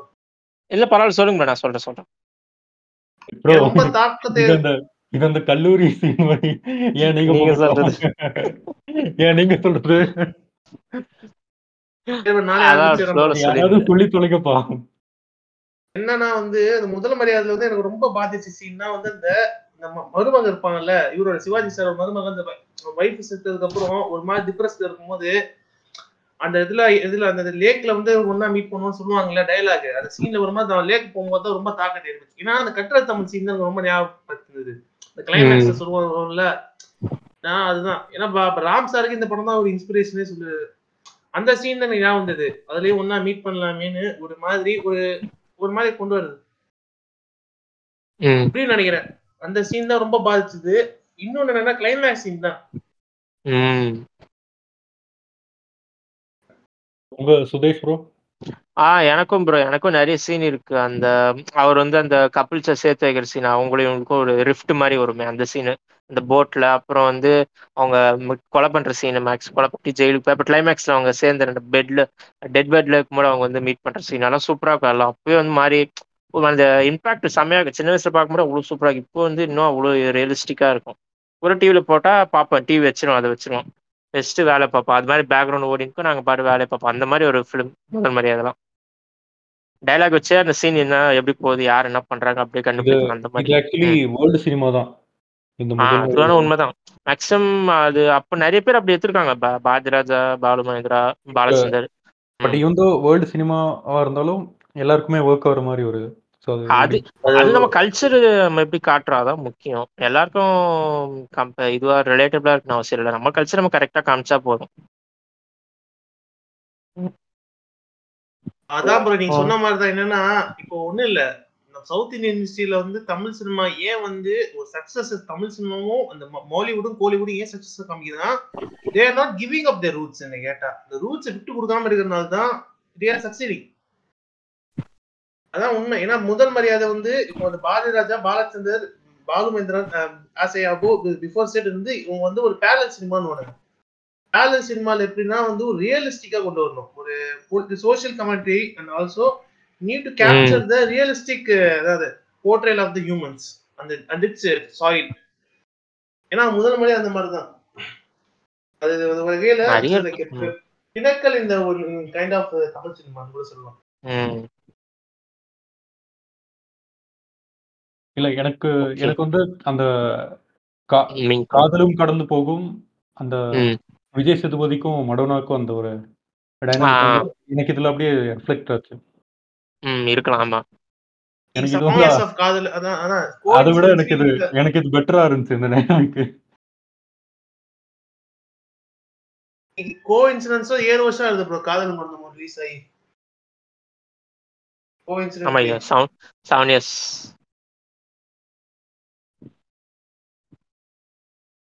என்ன செவன் இயர்ஸ் கக்க ஆ போவா என்ன என்ன சொன்னாரு? செவன் இயர்ஸ் ஆயிருக்கு ப்ரோ படம் ரிலீஸ் ஆகி. ஆமா நான் டுவெல்த்து முடிக்கும் போது கரெக்டா படம் வந்துச்சு. நல்லா ஞாபகம் இருக்கு. உங்களுக்கு அந்த உங்களுக்கு அந்த இது தோணலையா? லைக் அந்த ராதாக்கும் சிவாஜிக்கும் அந்த இது இந்த இது வந்து. அது இல்ல ப்ரோ எனக்கு அவ்வளவு தோணல. ஏன்னா இது வந்து சேம் ஏஜ் தான். அது டீசென்ட் ரிலேஷன்ஷிப் லவ் இல்ல லவ்வே தாண்டி ஒரு டீசென்ட் ரிலேஷன்ஷிப் தான். அது வந்து லாங் ஏஜ்ல ஒரு மரியாதை மர முதல் மரியாதை அந்த பேரே தான். ஒரு ஒரு மரியாதைக்குரிய ஒரு நபர் அவர் வந்து என்ன சொன்னாலும் கே- கேக்குறாரு. அது மாதிரி தான். அந்த மாதிரி ஒரு இடம் தோணுது. லைட்டா மேபி உங்களுக்கு அப்படி தோணும் எனக்கு வந்து என்ன ஒரு ரெஸ்பெக்ட்ஃபுல் பர்சன் நம்ம சொல்றதெல்லாம் கேட்காரு. நம்மளுக்கு வந்து ரொம்ப கேரிங்கா இருக்காரு. அது மாதிரி தான் எனக்கு தோணுச்சு. ஸோ இந்த படத்துல வந்து ஆக்சுவலி ஒரு மாதிரி ரொமான்டிக்கா வந்து நிறைய பேருக்கு தெரிஞ்சாலும் அது ஆக்சுவலி பிளட்டோனிக் தான். ஸோ கடைசி வரைக்கும் அந்த ஒரு ஃப்ரெண்ட்ஷிப் மாதிரி தான் வந்து போச்சு. அந்த ஒரு இது பாண்ட் வந்து. ஒரு மாதிரி லாஸ்ட் வரைக்கும் சொல்ல மாட்டாரு. அப்படி எக்ஸ்பிரஸ் பண்ணாமலே என்ன உனக்கு எவ்வளவு ஜெயில போய் கேட்பாங்க அவங்க. இது மாதிரி. ஆனா அவர் வந்து அப்படியே ஒரு மௌனமாக இருப்பாரு. அது செம்மையா காணும் அந்த அந்த பஞ்சாயத்து சீன்ல வந்து இந்த மாதிரி கேட்பாங்க. நிறைய பேர் இந்த மாதிரி. இது அப்படியே எப்படியான சிவாஜி சார் வந்து ஒரே ஒரு லுக் தான். அவங்க வந்து வாய் முடியும் அதான் அந்த நடிப்பு. ஒரு ஒரு நிமிஷத்துலயே நூறு எக்ஸ்பிரஷன் கொடுப்பாரு. அந்த மாதிரி ஒரு இது.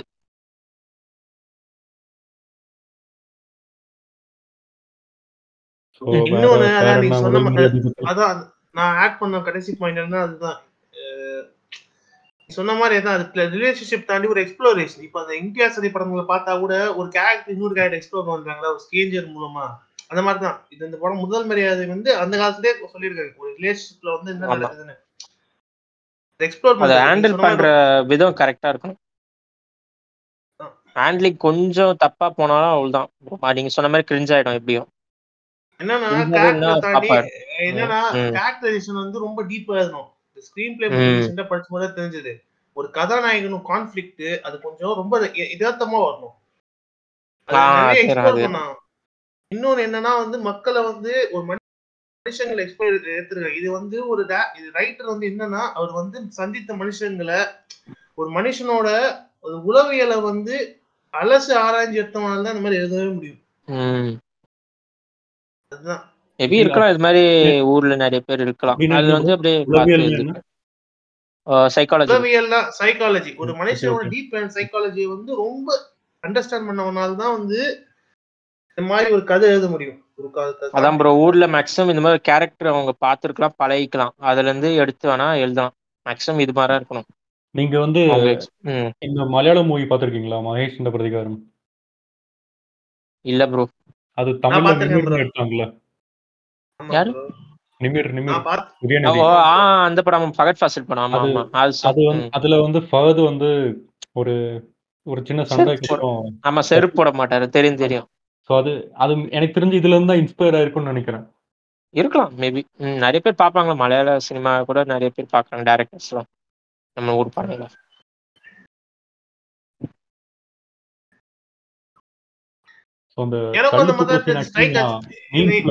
மீம்ஸ்ல பார்த்துருந்தேன். அந்த இது.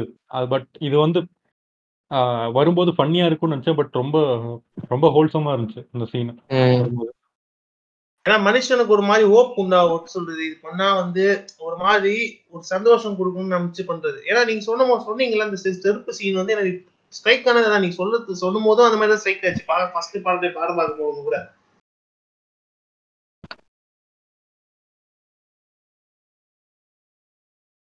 வேற ஏதாவது ஆட் பண்ணுமா முதல் மரியாதைக்கு? இல்ல போதும் ப்ரோ நிறைய ஆட் பண்ணிட்டோம். கடைசியா ஒண்ணு ஆட் பண்ணோம் ப்ரோ இப்ப பாக்குறவங்க வந்து ஐயா, எனக்கு- ஐயா ஒரு சந்தேகம். சொல்லுங்க ஐயா. இல்ல இல்ல.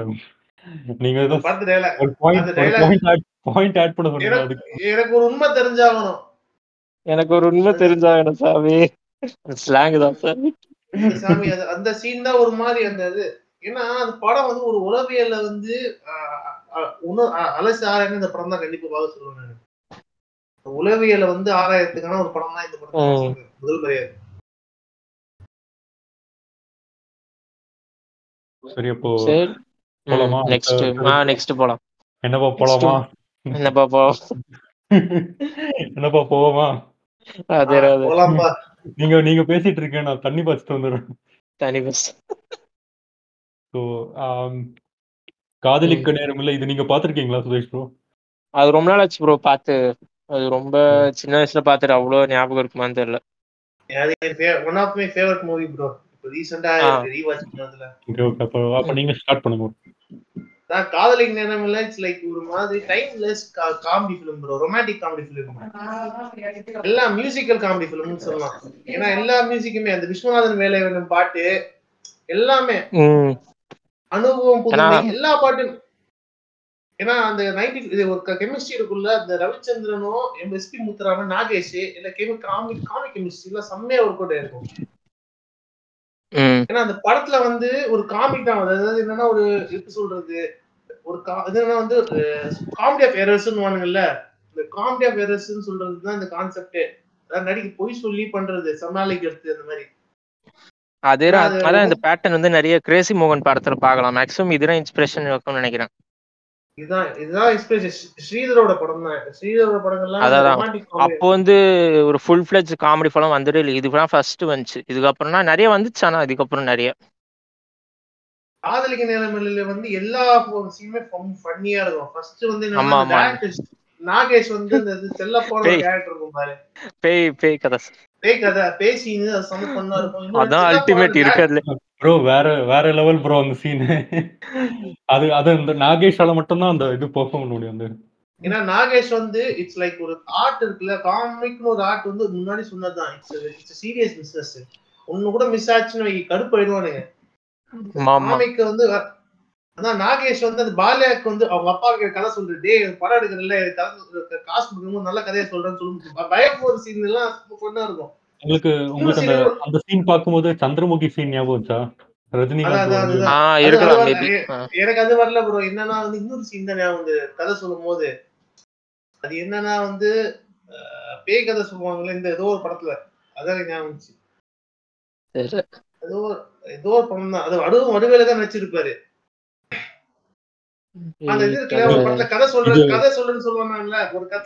ஆமா ஒரு கதை சொன்னா வந்து எல்லாம் இறந்துருவாங்களே அந்த படமா. பழைய படம் வடிவேல் படம் ஒண்ணு ஆமா. இது என்ன? சங்கு. பிச்சு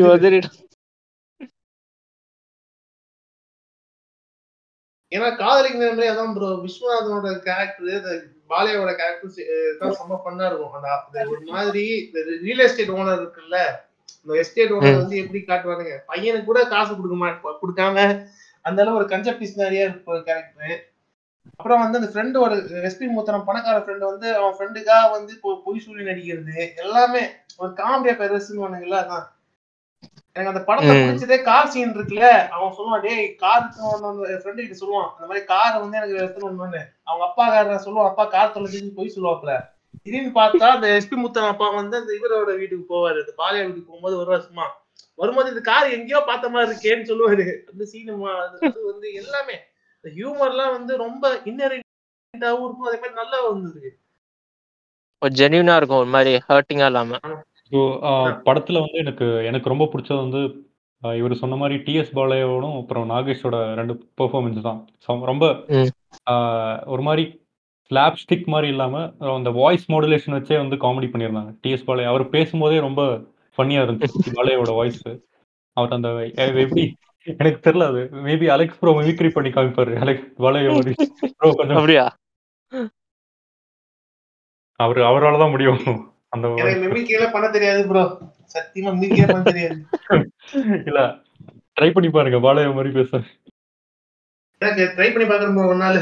பார்த்து அது வேற ஸோ அது அதுதான் அந்த காமெடி வந்து நல்லாவே ஆயிருச்சு ரொம்ப இந்த இப்போ இப்போ பார்த்தீங்கன்னா கூட உங்களுக்கு வந்து கா- சரி போகிறோம் இப்போ அவர் சொன்ன மாதிரி அந்த அந்த கதை சொல்ற சீன் பேய் கதை சொல்ற சீன் அது வேற லெவலு. அது பேய் கதை சீன் தான் அல்டிமேட் அது ஒண்ணு இன்னொரு. கார்ல வந்து மாத்தி பானுங்கிற கார் வந்து கார் எங்கேயோ பார்த்தும்போது பாப்பாங்கல்ல அந்த இது எஸ்பி முத்துராமன் அப்பா வந்து இன்னொன்னு வந்து இந்த காஞ்சனா தெரியல எஸ்பி முத்துராமன் லவர் வந்து காண்டே ம். என்னடா அந்த சீனு தெரியவே தெரியாது. அந்த சீனு எல்லாமே அது ஃபன்னா இருக்கும். எல்லாமே. அதுல அந்த விஸ்வநாதன் வேலை கொடு அந்த அந்த சாங் நல்லா இருந்துச்சு. அதனால அந்த அந்த சாங் பிடிச்சதுனால தான் மெயின் ரீசன் நான் இந்த படம் வந்து எனக்கு வந்து தெரிய தெரிய வந்தது. வேலை வேணும். அது அது இந்த- நீங்க பாத்தீங்கன்னா அந்த படத்துல நிறைய சீன்ஸ் வந்து செட்ல யூஸ் பண்ணாம ரியல் லொகேஷன்லயே ஷூட் பண்ணிருந்தாங்க அந்த அந்த சாங் செட்டு தான் ப்ரோ அது செட்டு தான் மேக்ஸிமம். இருக்கும். கொஞ்சம் ரெண்டு மூணு சீன் வேணா வெளில எடுத்திருப்பாங்க எஸ்டேட் எல்லாம் அது இதுல- காமிக்கணும்ல. எஸ்டேட் தான். செட்டு தான் ப்ரோ மோஸ்டா என்னன்னு தெரியல விஜயவாகினி ஸ்டுடியோன்னு நினைக்கிறேன். விஜயவாகினி ஸ்டுடியோல தான் நம்ம எடுப்போம். ராமோஜி ராவ் நிறைய இருக்குது. என்னன்னா முன்னாடிலாம் ஸ்டுடியோல தான் ப்ரோ எடுத்துருப்பானுங்க. செவன்டி ஸ்டூடியோ தான் பாத்ராஜா தான் சேஞ்ச் பண்ணாரு. ரியல் லொகேஷன் இருக்கிறதுலாம் இந்த அவுட் டோர்ஸ்ல அவரு. பதினாறு வயதுல அதுதான் ஸ்டார்டிங் ஆச்சு. அதுக்கப்புறம் எல்லா படமும் ரியல் லொகேஷன் போய் எடுக்க ஆரம்பிச்சாங்க எல்லா டேரக்டர்ஸும் இந்த பேரல் சினிமால தான் வந்து இந்த ரியல் லொகேஷன் அதுக்கு முன்னாடி எல்லாமே செட் ப்ரொடக்ஷன் ஸ்டுடியோஸ்ல தான் எடுப்பானுங்க. ஆமா அது கொஞ்சம் இதுவா இருந்தாலும் ரொம்ப தெரிஞ்சுது அப்படியே போ போ ரொம்ப மாதிரி ப்ரோ அது மாதிரி அது வந்து. ரியல் லொகேஷன் தான் ப்ரோ நான் வந்து ஒரு ஆர்டிகல் படிச்சேன். ஓகே கோயம்புத்தூர் சென்னை சில சீன்ஸ் இருக்கலாம் ப்ரோ சில சீன்ஸ். ரியலா சில சீன்ஸ் செட்ல சில சீன்ஸ் ரியல் இதுல யூஸ் பண்ணிருக்காங்க நீங்க அந்த சி அந்த கா- விஸ்வநாதன் வேலை வேண்டும் சாங் பார்க்கும்போதே தெரியும். அதெல்லாம் ரியல் லொகேஷன் தான். மேபி எஸ்டேட்ன்றீங்களா மேபி மெரினா பீச்ல bro. இப்பதான் ஞாபகம் வருது. மாதிரி. இப்பதான் ஞாபகம் வருது. மெரினா பீச்ல எடுத்திருப்பாங்க. ரொமான்ஸ் சீக்வன்ஸ் இருக்குல்ல. ரெண்டு பேரும் மீட் பண்றது. ம். ஸோ அதான் படம் இதுவும் ஆக்சுவலி நைன்டீன் சிக்ஸ்டி ஃபோரில் வந்துச்சு. ஸோ ஆல்மோஸ்ட் சிக்ஸ்டி இயர்ஸ்க்கு அப்புறம் நம்ம இப்போ வந்து பேசிட்டு இருக்கோம். ஸோ இப்போ கூட நல்லா ஏஜ் ஆயிருக்குன்னு சொல்லலாம். ஸோ அகைன் ஆயிரத்தி ஒருவனை விட ஒரு வருஷம் பழைய படம்.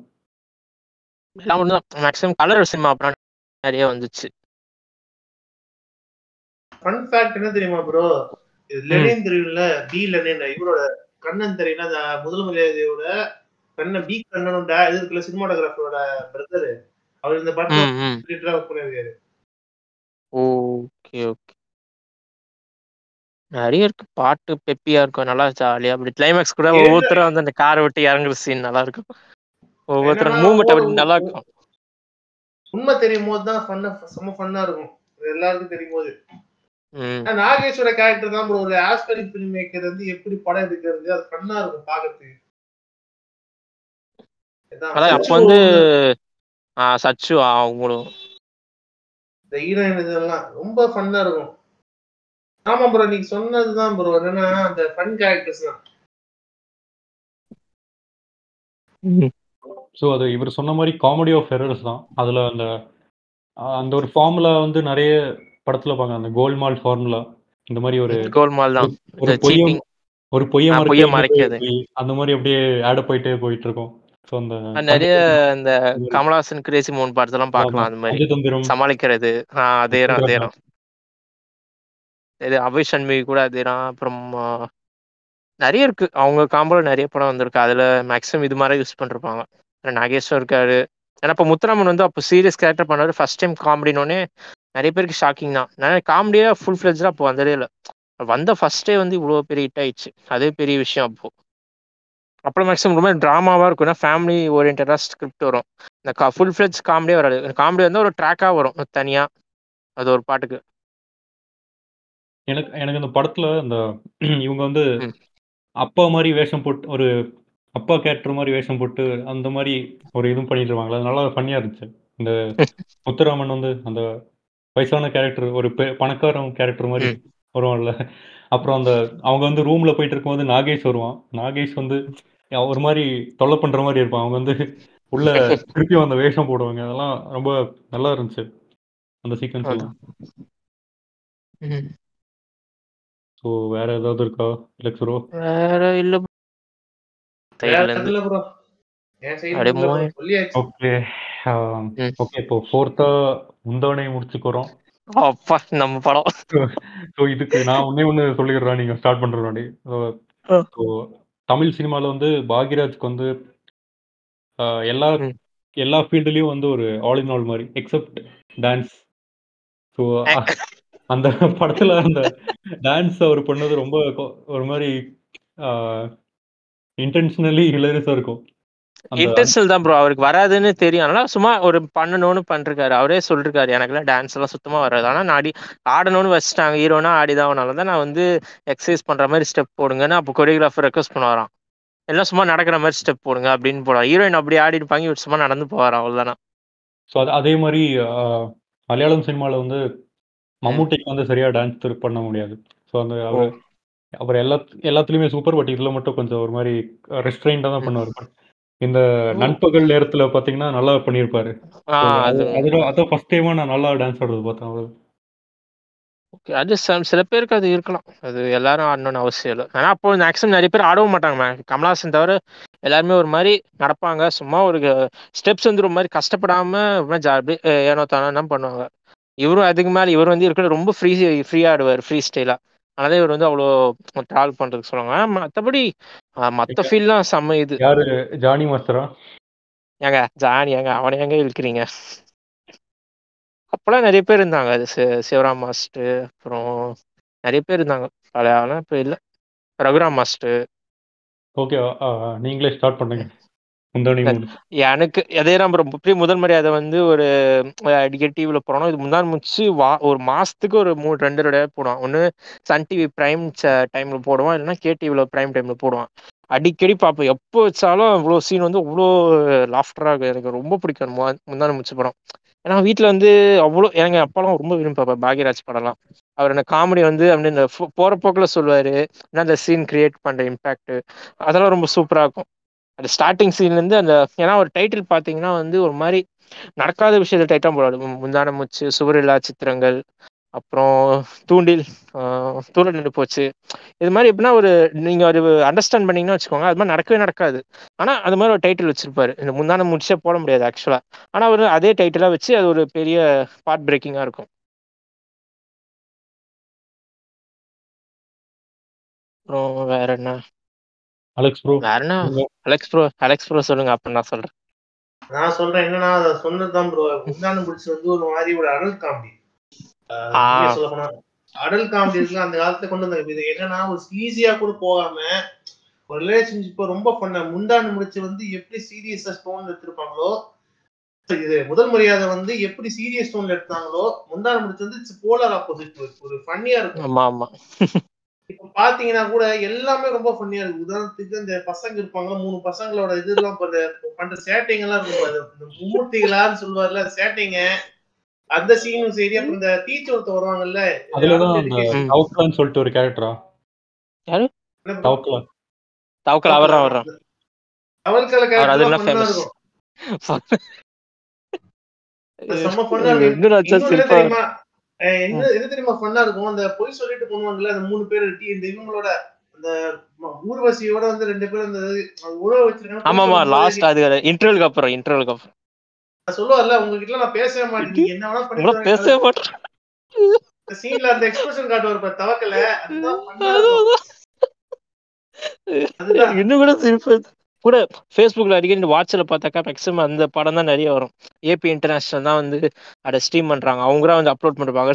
இப்ப அதை விட நல்ல நம்ம res- நாட்டுக்கு சுதந்திரம் வாங்காம இருந்திருக்கலாம். அந்த சீனு டீச்சர் ஒருத்தர் இருப்பாங்கல்ல டீச்சர் ஆமா அவங்க இது ஜானி பத்துல வருவாங்க.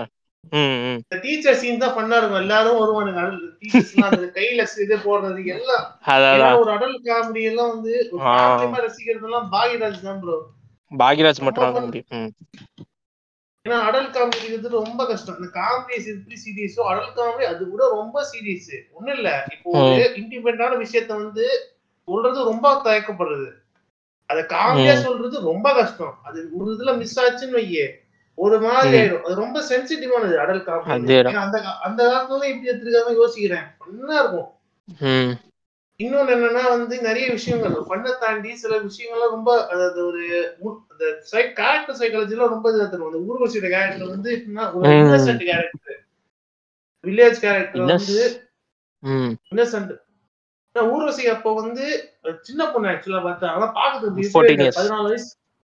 ஆனா பாக்க இருபது வயசு பொண்ணு மாதிரி தான் இருக்கும் பாக்குறது ஆக்டிங் எல்லாம் மெச்சூர்டா. இருக்கும்.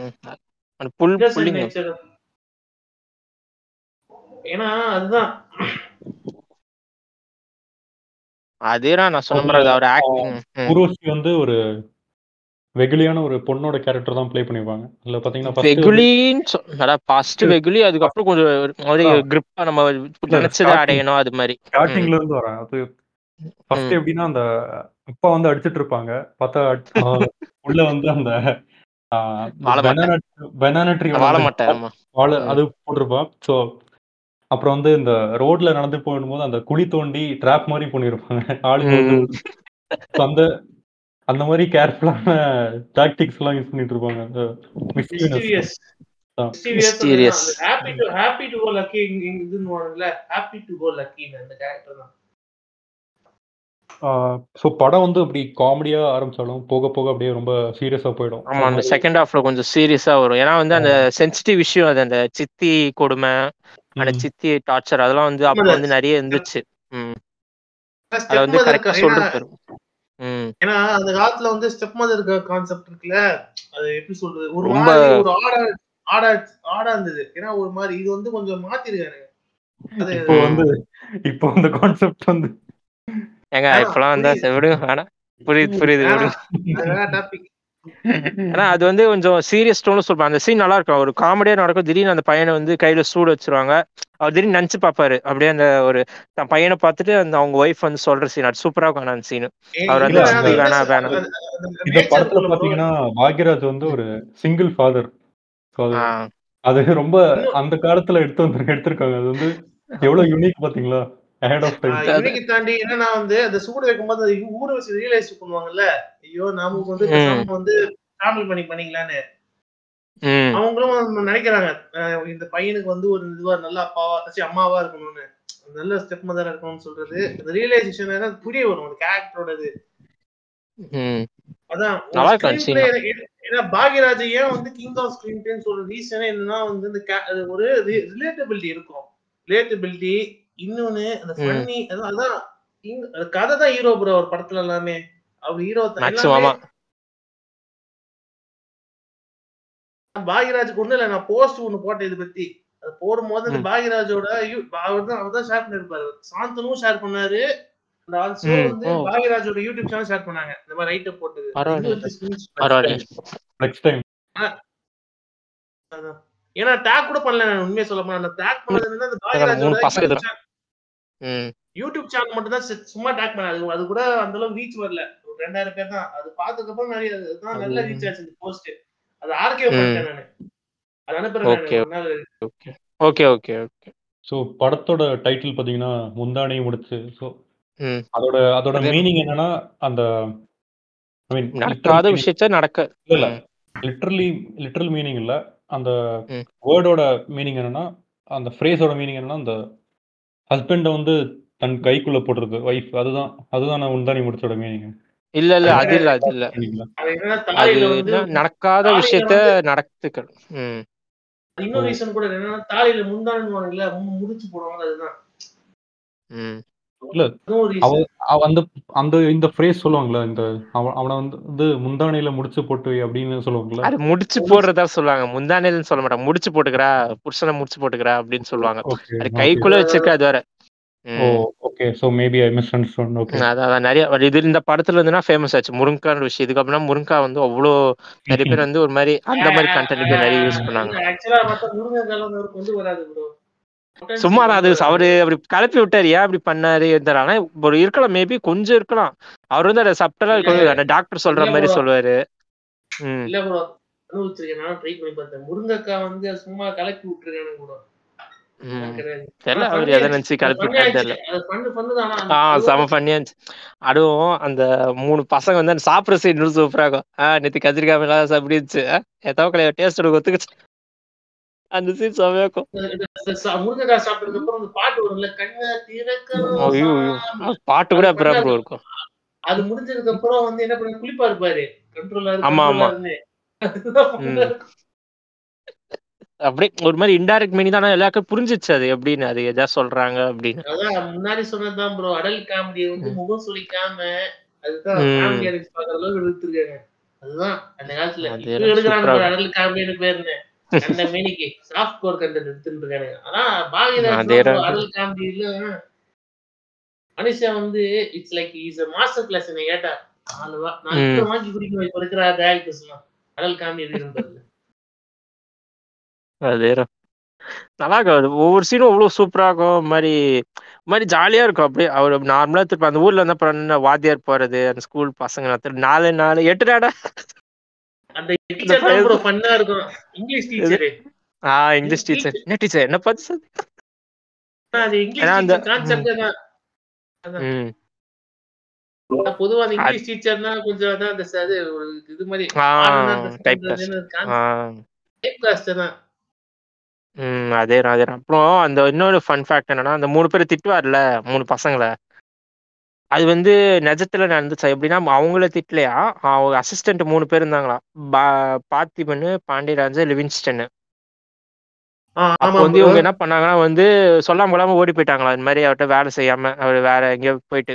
அதனால இவருக்கு சமகாண்டாய் திட்டி விட்டாராம். அதை வந்து இன்டைரக்டா ரெஃபர் பண்ணுங்க இவங்க மூணு பேரை திட்டுற மாதிரி சீன் வச்சாராம். உங்க மூணு மாதிரி கூட துரோகிங்க நான் பார்த்ததே இல்லடா. ஏண்டா? அப்படி அது ஒரு திட்டுற சீன் நிஜமா அது வந்து அவங்கள திட்டுற மாதிரி தான் இருந்துச்சாம். அது வந்து ஏதோ ஒரு இன்டர்வியூல யாரோ ஒருத்தர சொல்லியிருப்பாங்க அது. பாண்டியராஜனா யாருன்னு தெரியல. இம்ப்ரோவைசேஷன் ப்ரோ ஸ்கிரீன் அதான், அதான். இம்ப்ரோவைசேஷன் அதான் இம்ப்ரோவைசேஷன் சார் கேட்டீங்களாடா? வீட்டை பஞ்சாயத்து பாரு உங்களால மானமே பேச பேச பேச நான் பேசுறேன்? மாட்டினா கதிக்கு அடைச்சி. அது சடா சீன் நல்ல சீன் ஆகாது பசங்க வர சீன்லாம் அல்டிமேட்டா இருக்கும். அப்புறம் அந்த குழந்தை வந்து முழுங்குற சீன் அது வந்து கொஞ்சம் நல்லா அந்த உண்மை எல்லாம் தெரியும் அப்புறம். அது ஊர்வசி வந்து எப்படி ஒரு கமுக்கமா அது பண்றது. வந்து காய் ஒரு பயம் பொய் சத்தியம். ஏன்னா இப்போ அந்த மாதிரி இன்டர்வியூல யாரும் வச்சது இல்லையா? ஒரு மாதிரி இன்டர்வியூலே வந்து ஒரு மாதிரி நார்மலா தான் வைப்பாங்களே இவரெல்லாம் வந்து ட்விஸ்டா வச்சிட்டாராம். அப்ப பார்த்திபன் சொல்றாரு இத. ஏன்னா பொதுவா வந்து ஸ்கிரீன் பிளே இன்டர்வல் வந்து ஒரு கியூரியாசிட்டி உண்டாத கான்செப்டே வந்து கொண்டு வந்தது. அது முன்னாடி இல்ல இதுக்கு முன்னாடி எனக்கு கேள்விப்பட்டதுல இந்த பார்த்திபன் சொல்றேன் இந்த இன்டர்வலுக்கு அப்படின்னா ஒரு ரெவல்யூஷன் ஏன்னா இன்டர்வல்ல ஒரு ட்விஸ்ட் வைக்கணும் ஒரு ஐப் கிரியேட் பண்ணணும் இவர் தான் ஆரம்பிச்சு விட்டாராம். ஏன்னா அதுக்கப்புறம் என்ன நடக்க போன்னு யாருக்கும் புரியல. அவர் வந்து அந்த குழந்தைய தாண்டுறாங்க. ஸ்கிரீன் பிளே கிங்னு சொல்ற காரணமே நீங்க சொன்ன மாதிரி தான் ப்ரோ அந்த கியூரியாசிட்டி கிரியேட் பண்ண அந்த குழந்தைய தாண்டுறோடனே அவர் கையை நீட்டுவார் அந்த தாலியை வாங்க. அப்படியே இன்டர்வல்னு வரும். அப்புறம் ஊர்ல வந்து எல்லாரும் திட்டுறது அதுக்கப்புறம் அவர் எப்படி ஃபேஸ் பண்றாரு எல்லாத்தையும் அது நல்லா இருக்கும் அந்த பொய் சத்தியம் பண்ணிட்டோமே அந்த சீன் கூட நல்லா இருக்கும் அப்புறம் அந்த அவங்க அடிபட்டவனே அவர் பல்லு விளக்கி விடுறது அதெல்லாம் குஷியில வந்து இது பண்ணிருப்பாங்க அதே கை இது பண்றது அதான். அதான், அதான். என்னன்னா வந்து அந்த கையில மாட்டிப்பானுங்களே அந்த காப்பாத்த ஒரு சத்து நூலை வந்து இது பண்ணிட்டாங்கன்னு சொல்லி கையில. ஆமா ஆமா அந்த பிரச்சனை. அதான் நிறைய இருக்கு. சொன்னா சொல்லிட்டே போலாம். அப்படியே ஜாலியா பார்க்கலாம். ஒவ்வொரு சீனுக்கும் அவ்வளவு சிரிப்பு வரும் இப்போ படம் இப்போ ரிலீஸ் ஆயிருந்தா என்ன இருக்கும்னு நினைக்கிறீங்க? அது இவனுங்க சும்மா இருக்க மாட்டானுங்க. அநியாயம் பண்ணுவானுங்க ப்ரோ ஒரு என்ஜாய் பண்ண விட மாட்டானுங்க. இதுல என்ன இருக்கு? இப்ப கூட தூக்கிட்டு வரல யாரும். பழைய படம் அப்படி எடுத்துருக்காங்க இப்படி எடுத்துருக்காங்க எவனும் வரல சரி. என்னன்னா சில படம் எல்லாம் வந்து என்னன்னா வந்து இதெல்லாம் ஒண்ணுமே இல்ல. ஒண்ணு இல்லாத படத்தை கூட இது இருப்பானுங்க சில ப்ராப்ளம் படம் கூட தவிர பரவாயில்ல ஒண்ணு இல்லாத படத்துக்கு. லவ் டுடே கூட அந்த மாதிரி தான் பண்ணானுங்க. அது வேற கதை. முந்தானை பண்ணிருந்தாங்க சப்போர்ட்டிங் ஆல்ரெடி பட்டர் பிஸ்கட் பாட்காஸ்ட்ல வந்து நல்லா ரன் பண்ணிட்டோம். இது வந்து அதான் எவ்வளவு காமெடியா இருந்தாலும் ஒரு சீரியஸ் சீரியஸான விஷயத்த வந்து சிம்பிளா சொல்லிருப்பாங்க. எல்லா சித்தியும் அதே மாதிரி இருக்க மாட்டாங்க. கேரிங்கா இருப்பாங்க அப்படின்னு ஒரு சின்ன ஒரு மெசேஜ் மாதிரி இருக்கும். என்னன்னா பாகியராஜ் இந்த ஆக்டர் ஆக்டர் கான்செப்ட் கொண்டு ரெண்டு வந்தாங்கல்ல? ஆமா ஆமா ஆமா நிறைய இவர் பண்ணிருக்காரு ஆனா பாக்யராஜ். இவர் பாத்திரம் பார்த்திபன் பண்ணாரு பாண்டியராஜ கூட அதே மரம் பண்ணாரு. அஹ் லிவிங்ஸ்டன் எடுத்தா யா, லிவிங்ஸ்டன் ஹீரோ தான் நடிச்சாரு டைரக்ட் தெரியல. ஆனா நிறைய பேர் அப்படி? அசிஸ்டன்டா ஆனா ஒரு டைரக்ஷன் தெரியல பண்ணாரு. ஆனா அசிஸ்டன்டா இருந்தா தெரியாது. மூணு பேர் இருந்தாங்க. அதான் அதான், அதான். ஓகே ஸோ நிறைய சுட்டு போலாம். வேற ஏதாவது இருக்கா? இல்ல அடுத்த போலாம். இல்ல ப்ரோ அவ்வளோ ப்ரோ இல்ல சொல்லியாச்சு. ஃபுல்லா முடிச்சாச்சு அதான். சொல்லியே அப்போ- சொல்லிட்டே போலாம் இந்த படம் தான். கடைசியா குரு. இருக்கும் இது வந்து எயிட்டிஸ் சென்ட்ரிஸ்க்கு வந்து ஆர்ஆர்ஆர் படம் மாதிரி. Triple R, Soul அப்படின்னு சொல்ல முடியாது. இல்ல அந்த அந்த ரெண்டு ஆ அது ஃபர்ஸ்ட் டைம் ஈக்குவல் ஸ்பேஸ் கொடுத்து eq- அந்த ஒரு ஆ அது வர கரெக்ட் மாதிரி போற மாதிரி. ஏன்னா அதான் பஞ்சு நான்- அருணாச்சலம்னு சொல்லுவாங்கல்ல அது அதுவும் இது இந்த படமும் இதுதான் ரைட்டர் தான். ரைட்டர் தான் ம். டேரக்டர் வேற ரைட்டர் அது வந்து என்னாச்சுன்னா வந்து ரஜினி நடிக்க மாட்டேன்ட்டாரு நான் வந்து ஒரு ரெண்டு நாள் தான் கால்ச்சி தருவேன். நான் கெஸ்ட் ரோலாம் பண்றேன். அப்போ சொன்னா டிஸ்ட்ரிபியூட்டர்லாம் வாங்க மாட்டாங்க படத்தை. நீங்க வந்து ஃபுல் பிளச் நடிங்க. Twenty five days call sheet கொடுங்க நாங்க முடிச்சிடுறோம் அப்படி நாங்க டுவெண்ட்டி ஃபைவ் டேஸ் படத்தை ஷூட் பண்ணாங்களாம். எல்லாம் மேக்ஸிமம் செட்ரா மைசூர்ல வந்து நிறைய இந்த இதுதான். இவரு மைசூர் அப்புறம் அலெக்ஸ் என்ன சொன்னாரு இப்போ? அதான் அந்த ரைட்டர் ரைட்டர்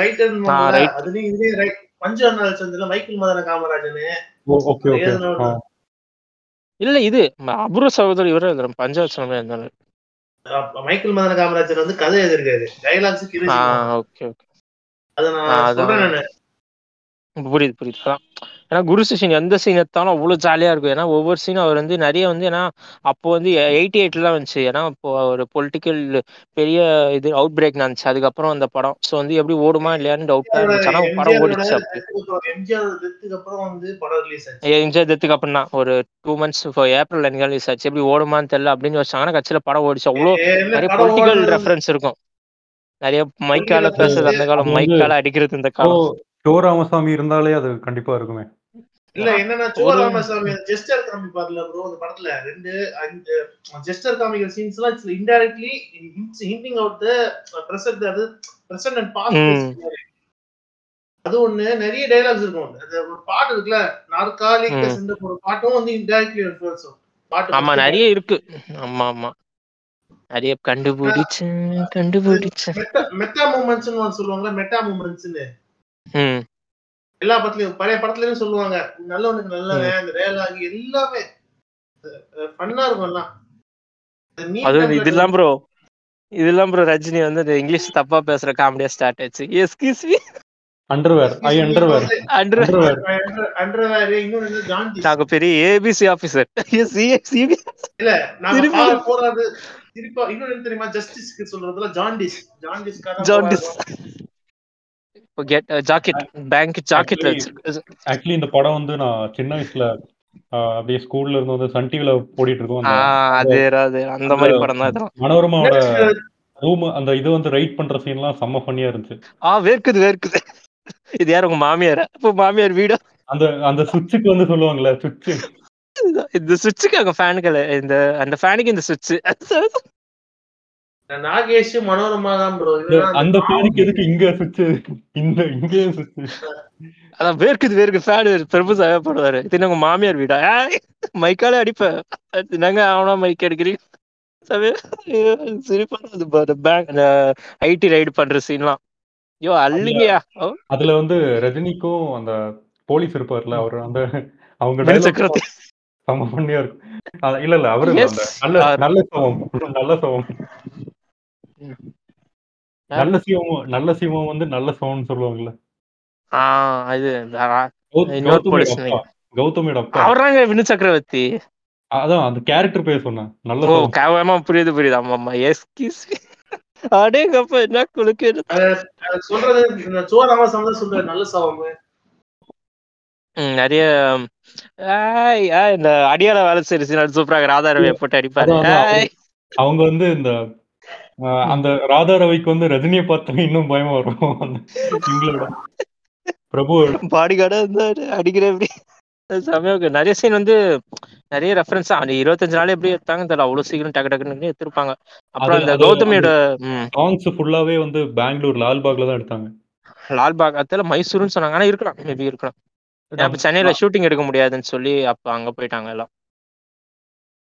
ஸோ அந்த.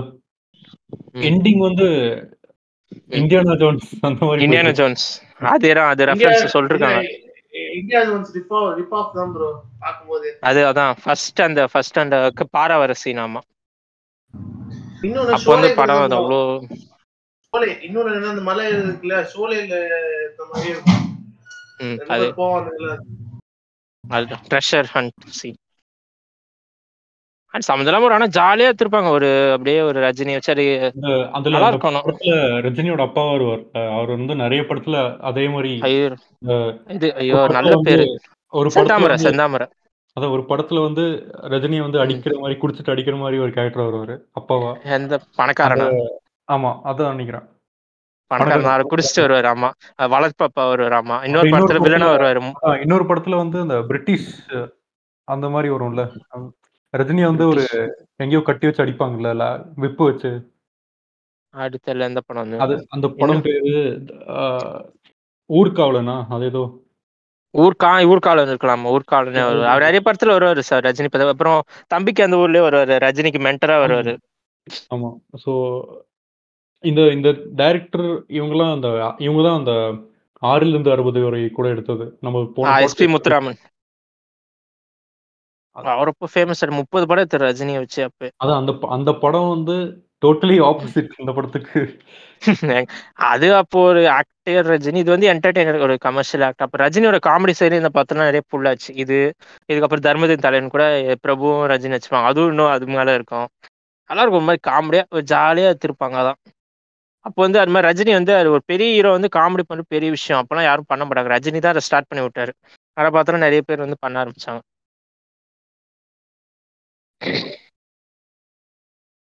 Okay Alex.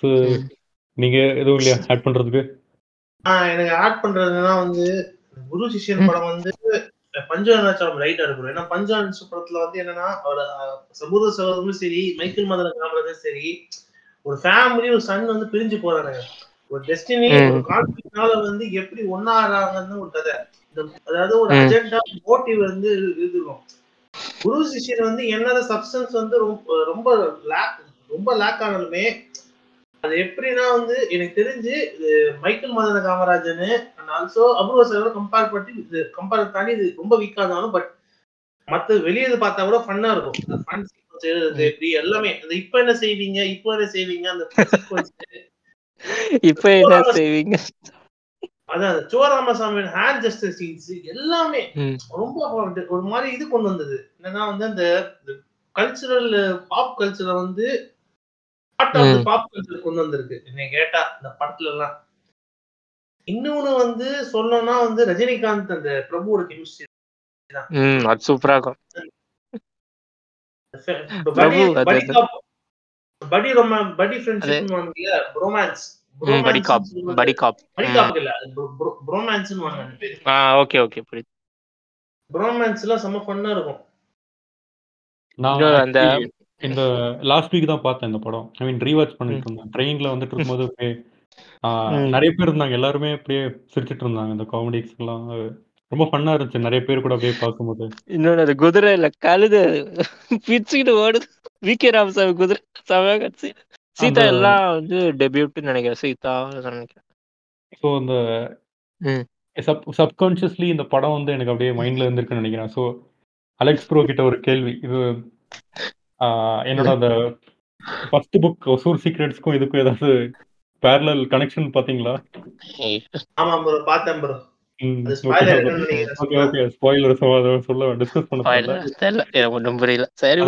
படிச்சா உங்களுக்கு புரியும் நீங்க இந்த எபிசோடு இல்ல எனக்கு நான் வந்து எனக்கு அது அந்த குரு சிஷன் பா இந்த அந்த ஒரு சர்டன் சீன் பார்க்கும்போது எனக்கு அப்படியே வருது. ஓகே இது என்ன நம்ம எழுதுன மாதிரியே இருக்கு அப்படின்னு எனக்கு தோணுது.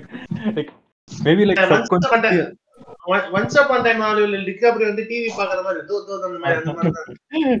இல்ல அதான் அதான் அந்த பாயிண்ட் பண்றது. வேற குரு சிஷன் வேற இல்ல நான் பேசிட்டே போன காமெடி சீன் தான் நிறைய அந்த இங்கிலீஷ்ல வந்து தப்பா ரஜினிக்கும் ரஜினிக்கும் பிரபுக்கும் இருக்கிற அந்த ஒரு டைனமிக் நல்லா இருக்கும். சந்திரமுகிலையும் அப்புறம். அஹ் தர்மதின் தலைவர் தான் ஃபர்ஸ்ட் எடுத்தாங்க. ஆனா இதான் ஃபர்ஸ்ட் ரிலீஸ் ஆயிடுச்சு. இதுக்கப்புறம் லைனா தர்மத்தின் தலைவன் அப்புறம் இன்னொரு படம் என்னது? அவ்வளவுதான் இது. அப்புறம் சந்திரமுகின்னு நினைக்கிறேன். அதுலயும் அதான் இதுலயும் வந்து தர்மத்தின் தலைவர்னு ரெஃபர் பண்ணிருப்பானுங்க அந்த இதுலயும் ம- குரு சிஷியன்ல கூட. மெட்டா மூமெண்ட்ஸ் சொல்லுவானுங்களா அதான். நல்லவனுக்கு நல்லவன் சொல்றது எல்லாமே இருக்கும். ஏன்னா இப்ப பார்த்தா கூட அது சிவாஜி சொல்லுவாங்க பேசிட்டு இருப்பானுங்க இதுல.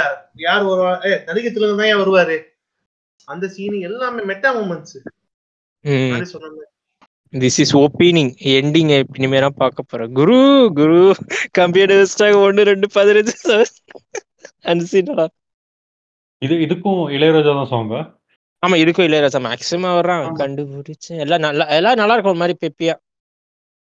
வெப்பி தான் ப்ரோ ஆனா அதான் படம் வந்து ஸ்டைல் ஓவர் சப்ஸ்டன்ஸ் வானுங்களா அந்த தான் குரு சிஷ்யன். அதே மேக்ஸிமம் ரஜினி ஃபிலிம் வந்து இந்த எயிட்டிஸ் மேல அப்புறம் இருந்துச்சு. ஒரு மாதிரி ரொம்ப ஸ்டோரியா இருக்கா ஜாலியா இருக்கும் கமர்ஷியலா அதுதான் இந்த இந்த படம் ஆக்சுவலி ரொம்ப காமெடிக்கு வந்து ரொம்ப இன்னும் ஒரு இம்பார்ட்டன்ஸ் கொடுத்துருவாங்க. ஸோ ரைட்டிங் வைஸ் எல்லாம் பெருசா எதுவும் இல்லை. ஒரு ரொம்ப லைட் பேக் தான். சும்மா அப்படியே ரேண்டமா ஒரு போறோம் ஒரு ஃப்ளோல போற மாதிரி தான். ஸோ ரொம்ப ஒரு ஆக்டர் வந்து தாங்கி பிடிக்கிறோம். அதான். அதான் அந்த அவரு ரஜினி பிரபு அவங்க தான் அந்த அப்புறம் அந்த எம் ஆர் ராதா அப்புறம் சோ அப்புறம் இன்னொரு இந்த எம் ஆர் ராதா இல்லைங்க. Ravichandran Radha Ravi sorry Radha Ravi okay okay இவரு ரவிச்சந்திரன் தான் வில்லனா நடிச்சார் ஸ்டார்டிங் அலெக்ஸ் அலெக்ஸ் வந்து ஏதோ ராதா ரவி பத்தி ஏதோ ஆட் பண்ணணும்னு சொல்லிட்டு இருந்தாரு. அதான் ராதா ரவி வந்து கிட்டத்தட்ட அந்த வில்லத்தனம் அந்த காலத்துல சப்போர்ட்டிங் ஆக்டர்ஸ் அதான். முன்னாடி சொன்னதுதான். அந்த ஜெனரேஷன் தாண்டி வருதுன்னு. இன்னொன்னு என்னன்னா காதலுக்கு நேரமில்ல நடிச்சவர் இதுல வந்து காதல காமெடி நடிச்சு இதுல வில்லன் நடிச்சிருப்பாரு. இன்னொரு ஃபன்னு ரவிச்சந்திரன். ஆமா ஆமா ஆமா அதுதான் சொல்ல வந்தேன் இதுதான். அதுல ரவிச்சந்திரன் வந்து இது நடிச்சிருப்பாரு நீங்க பார்த்தா கூட. ஆமா அவர் வில்லனா அவர் இதுல ஸ்டார்ட் பண்ண ஆரம்பிச்சு இதுக்கப்புறம் நிறைய படம் வில்லனா நடிச்சாரு. அவரு ராதாரவியே அவர் நடிக்கிறதுனா அஸ்வஷல வில்லனு காமெடி கொஞ்சம் இதோ பண்ணிருப்பாரு. அந்த பாடிகார்ட் சீனும் சூப்பரா இருக்கும். Yeah.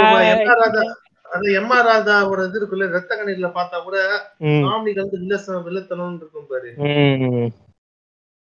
அந்த செம்ம காமெடி கலந்த வில்லத்தனம்னு சொல்லுவானுங்கல்ல ம். நீங்க ரத்த கண்ணீர்ல பார்த்தா கூட ஒரு மாதிரி காமெடியா இருந்தாலும் அது மாதிரிதான் ட்ரைட்ஸ் சொல்லுவாங்கல்ல பாஸ் ஆன எனக்கு ராதா ரவிக்கு. அதான். அதுதான் பாண்டியன் ஒரே ஒரு ரெண்டு சீன் வருவாரு அவர் வச்சுதான் கதையை இப்போ இப்ப சொல்ற புரிய நினைக்கிறேன்னா அந்த ராதா ஆர் ராதாவும் நாக இது நான் நம்பியார வந்து ஒரு ஜென்ரேஷன் ஆரம்பிச்சாங்க வில்லத்தனம்னு அது அப்படியே பாஸ் ஆன் ஆயிடுச்சு இது ராதா ரவி. அதுதான் சொல்ல வந்தது அது ஸ்டில் இன்னும் கொஞ்சம் நல்லா பண்ணிருக்கலாம்னு தோணுது. வில்லத்தனத்துல ராதா ரவி பட்ல கொஞ்சம் ஏங்க நார்மலா அவர் தான் பண்ணாதனாங்க அவரும் நிறைய பண்றாருன்னா ஒரே மாதிரியே இருக்கும். மாதிரி ஒரு டிஃபரன்ஸே இருக்காது. நம்ம M R Radha difference Radha Ravi. எல்லாம் பண்றாரு. மேக்ஸிமம் வில்லனா பண்றாரு இல்ல சப்போர்ட்டிங் ஆக்டரா தான். ஒரு காமெடியா வந்து இப்ப சில படத்தெல்லாம் பார்த்திருக்கேன். இதுல அப்புறம் இந்த குஸ்தின்னு ஒரு படத்துல அது கூட காமெடியா நடிச்சிருப்பாரு.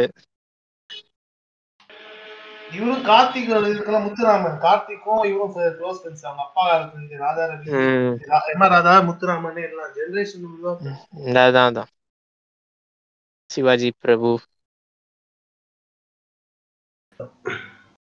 ஸோ அஞ்சு படம் நல்லா பேசிட்டோம். ரொம்ப நேரம் பேசிட்டோம். ரொம்ப நேரம் பேசிட்டோம். நல்லா டிஸ்கஸ் பண்ணிட்டோம். இப்போ இன்னும் இனி இன்னும் நிறைய பழைய. மூவிஸ் பார்த்து அப்படியே இந்த சீரிஸ் அப்படியே கண்டினியூ பண்ணி நல்லா பண்ணணும்னு இருக்கு நீங்க திரும்பவும் வந்தா நல்லா இருக்கும் என்ன ரெண்டு பேரும். ம் கண்டிப்பா ப்ரோ கண்டிப்பா. ஸோ நாங்க. வந்து லெஜெண்ட் வாட்ச் பார்ட்டி போட்டிருந்தோம். அது எப்படி இருந்துச்சு ப்ரோ எக்ஸ்பீரியன்ஸ் வாட்ச் பார்ட்டி அதுதான் ஃபன்னா இருந்துச்சு so உண்மையா சொல்ல போனா அது என்னன்னா அந்த இது இருக்குல்ல அசால் சேது அருவினி குமார் மூமெண்ட் தான் அது என்னன்னா வந்து ரூம்னு ஒரு படம் வந்ததுல இது டிசாஸ்டர். படம் பார்த்தோம்ல அந்த மாதிரி தான் தான் இருந்துச்சு. அந்த மாதிரி தான் Lisa you are tearing me apart அந்த டயலாக் தான் ஞாபகம் வந்து இல்ல. நீ சொல்றது ராங் உங்க எண்ணம் ராங் ராங் உங்களோட wrong.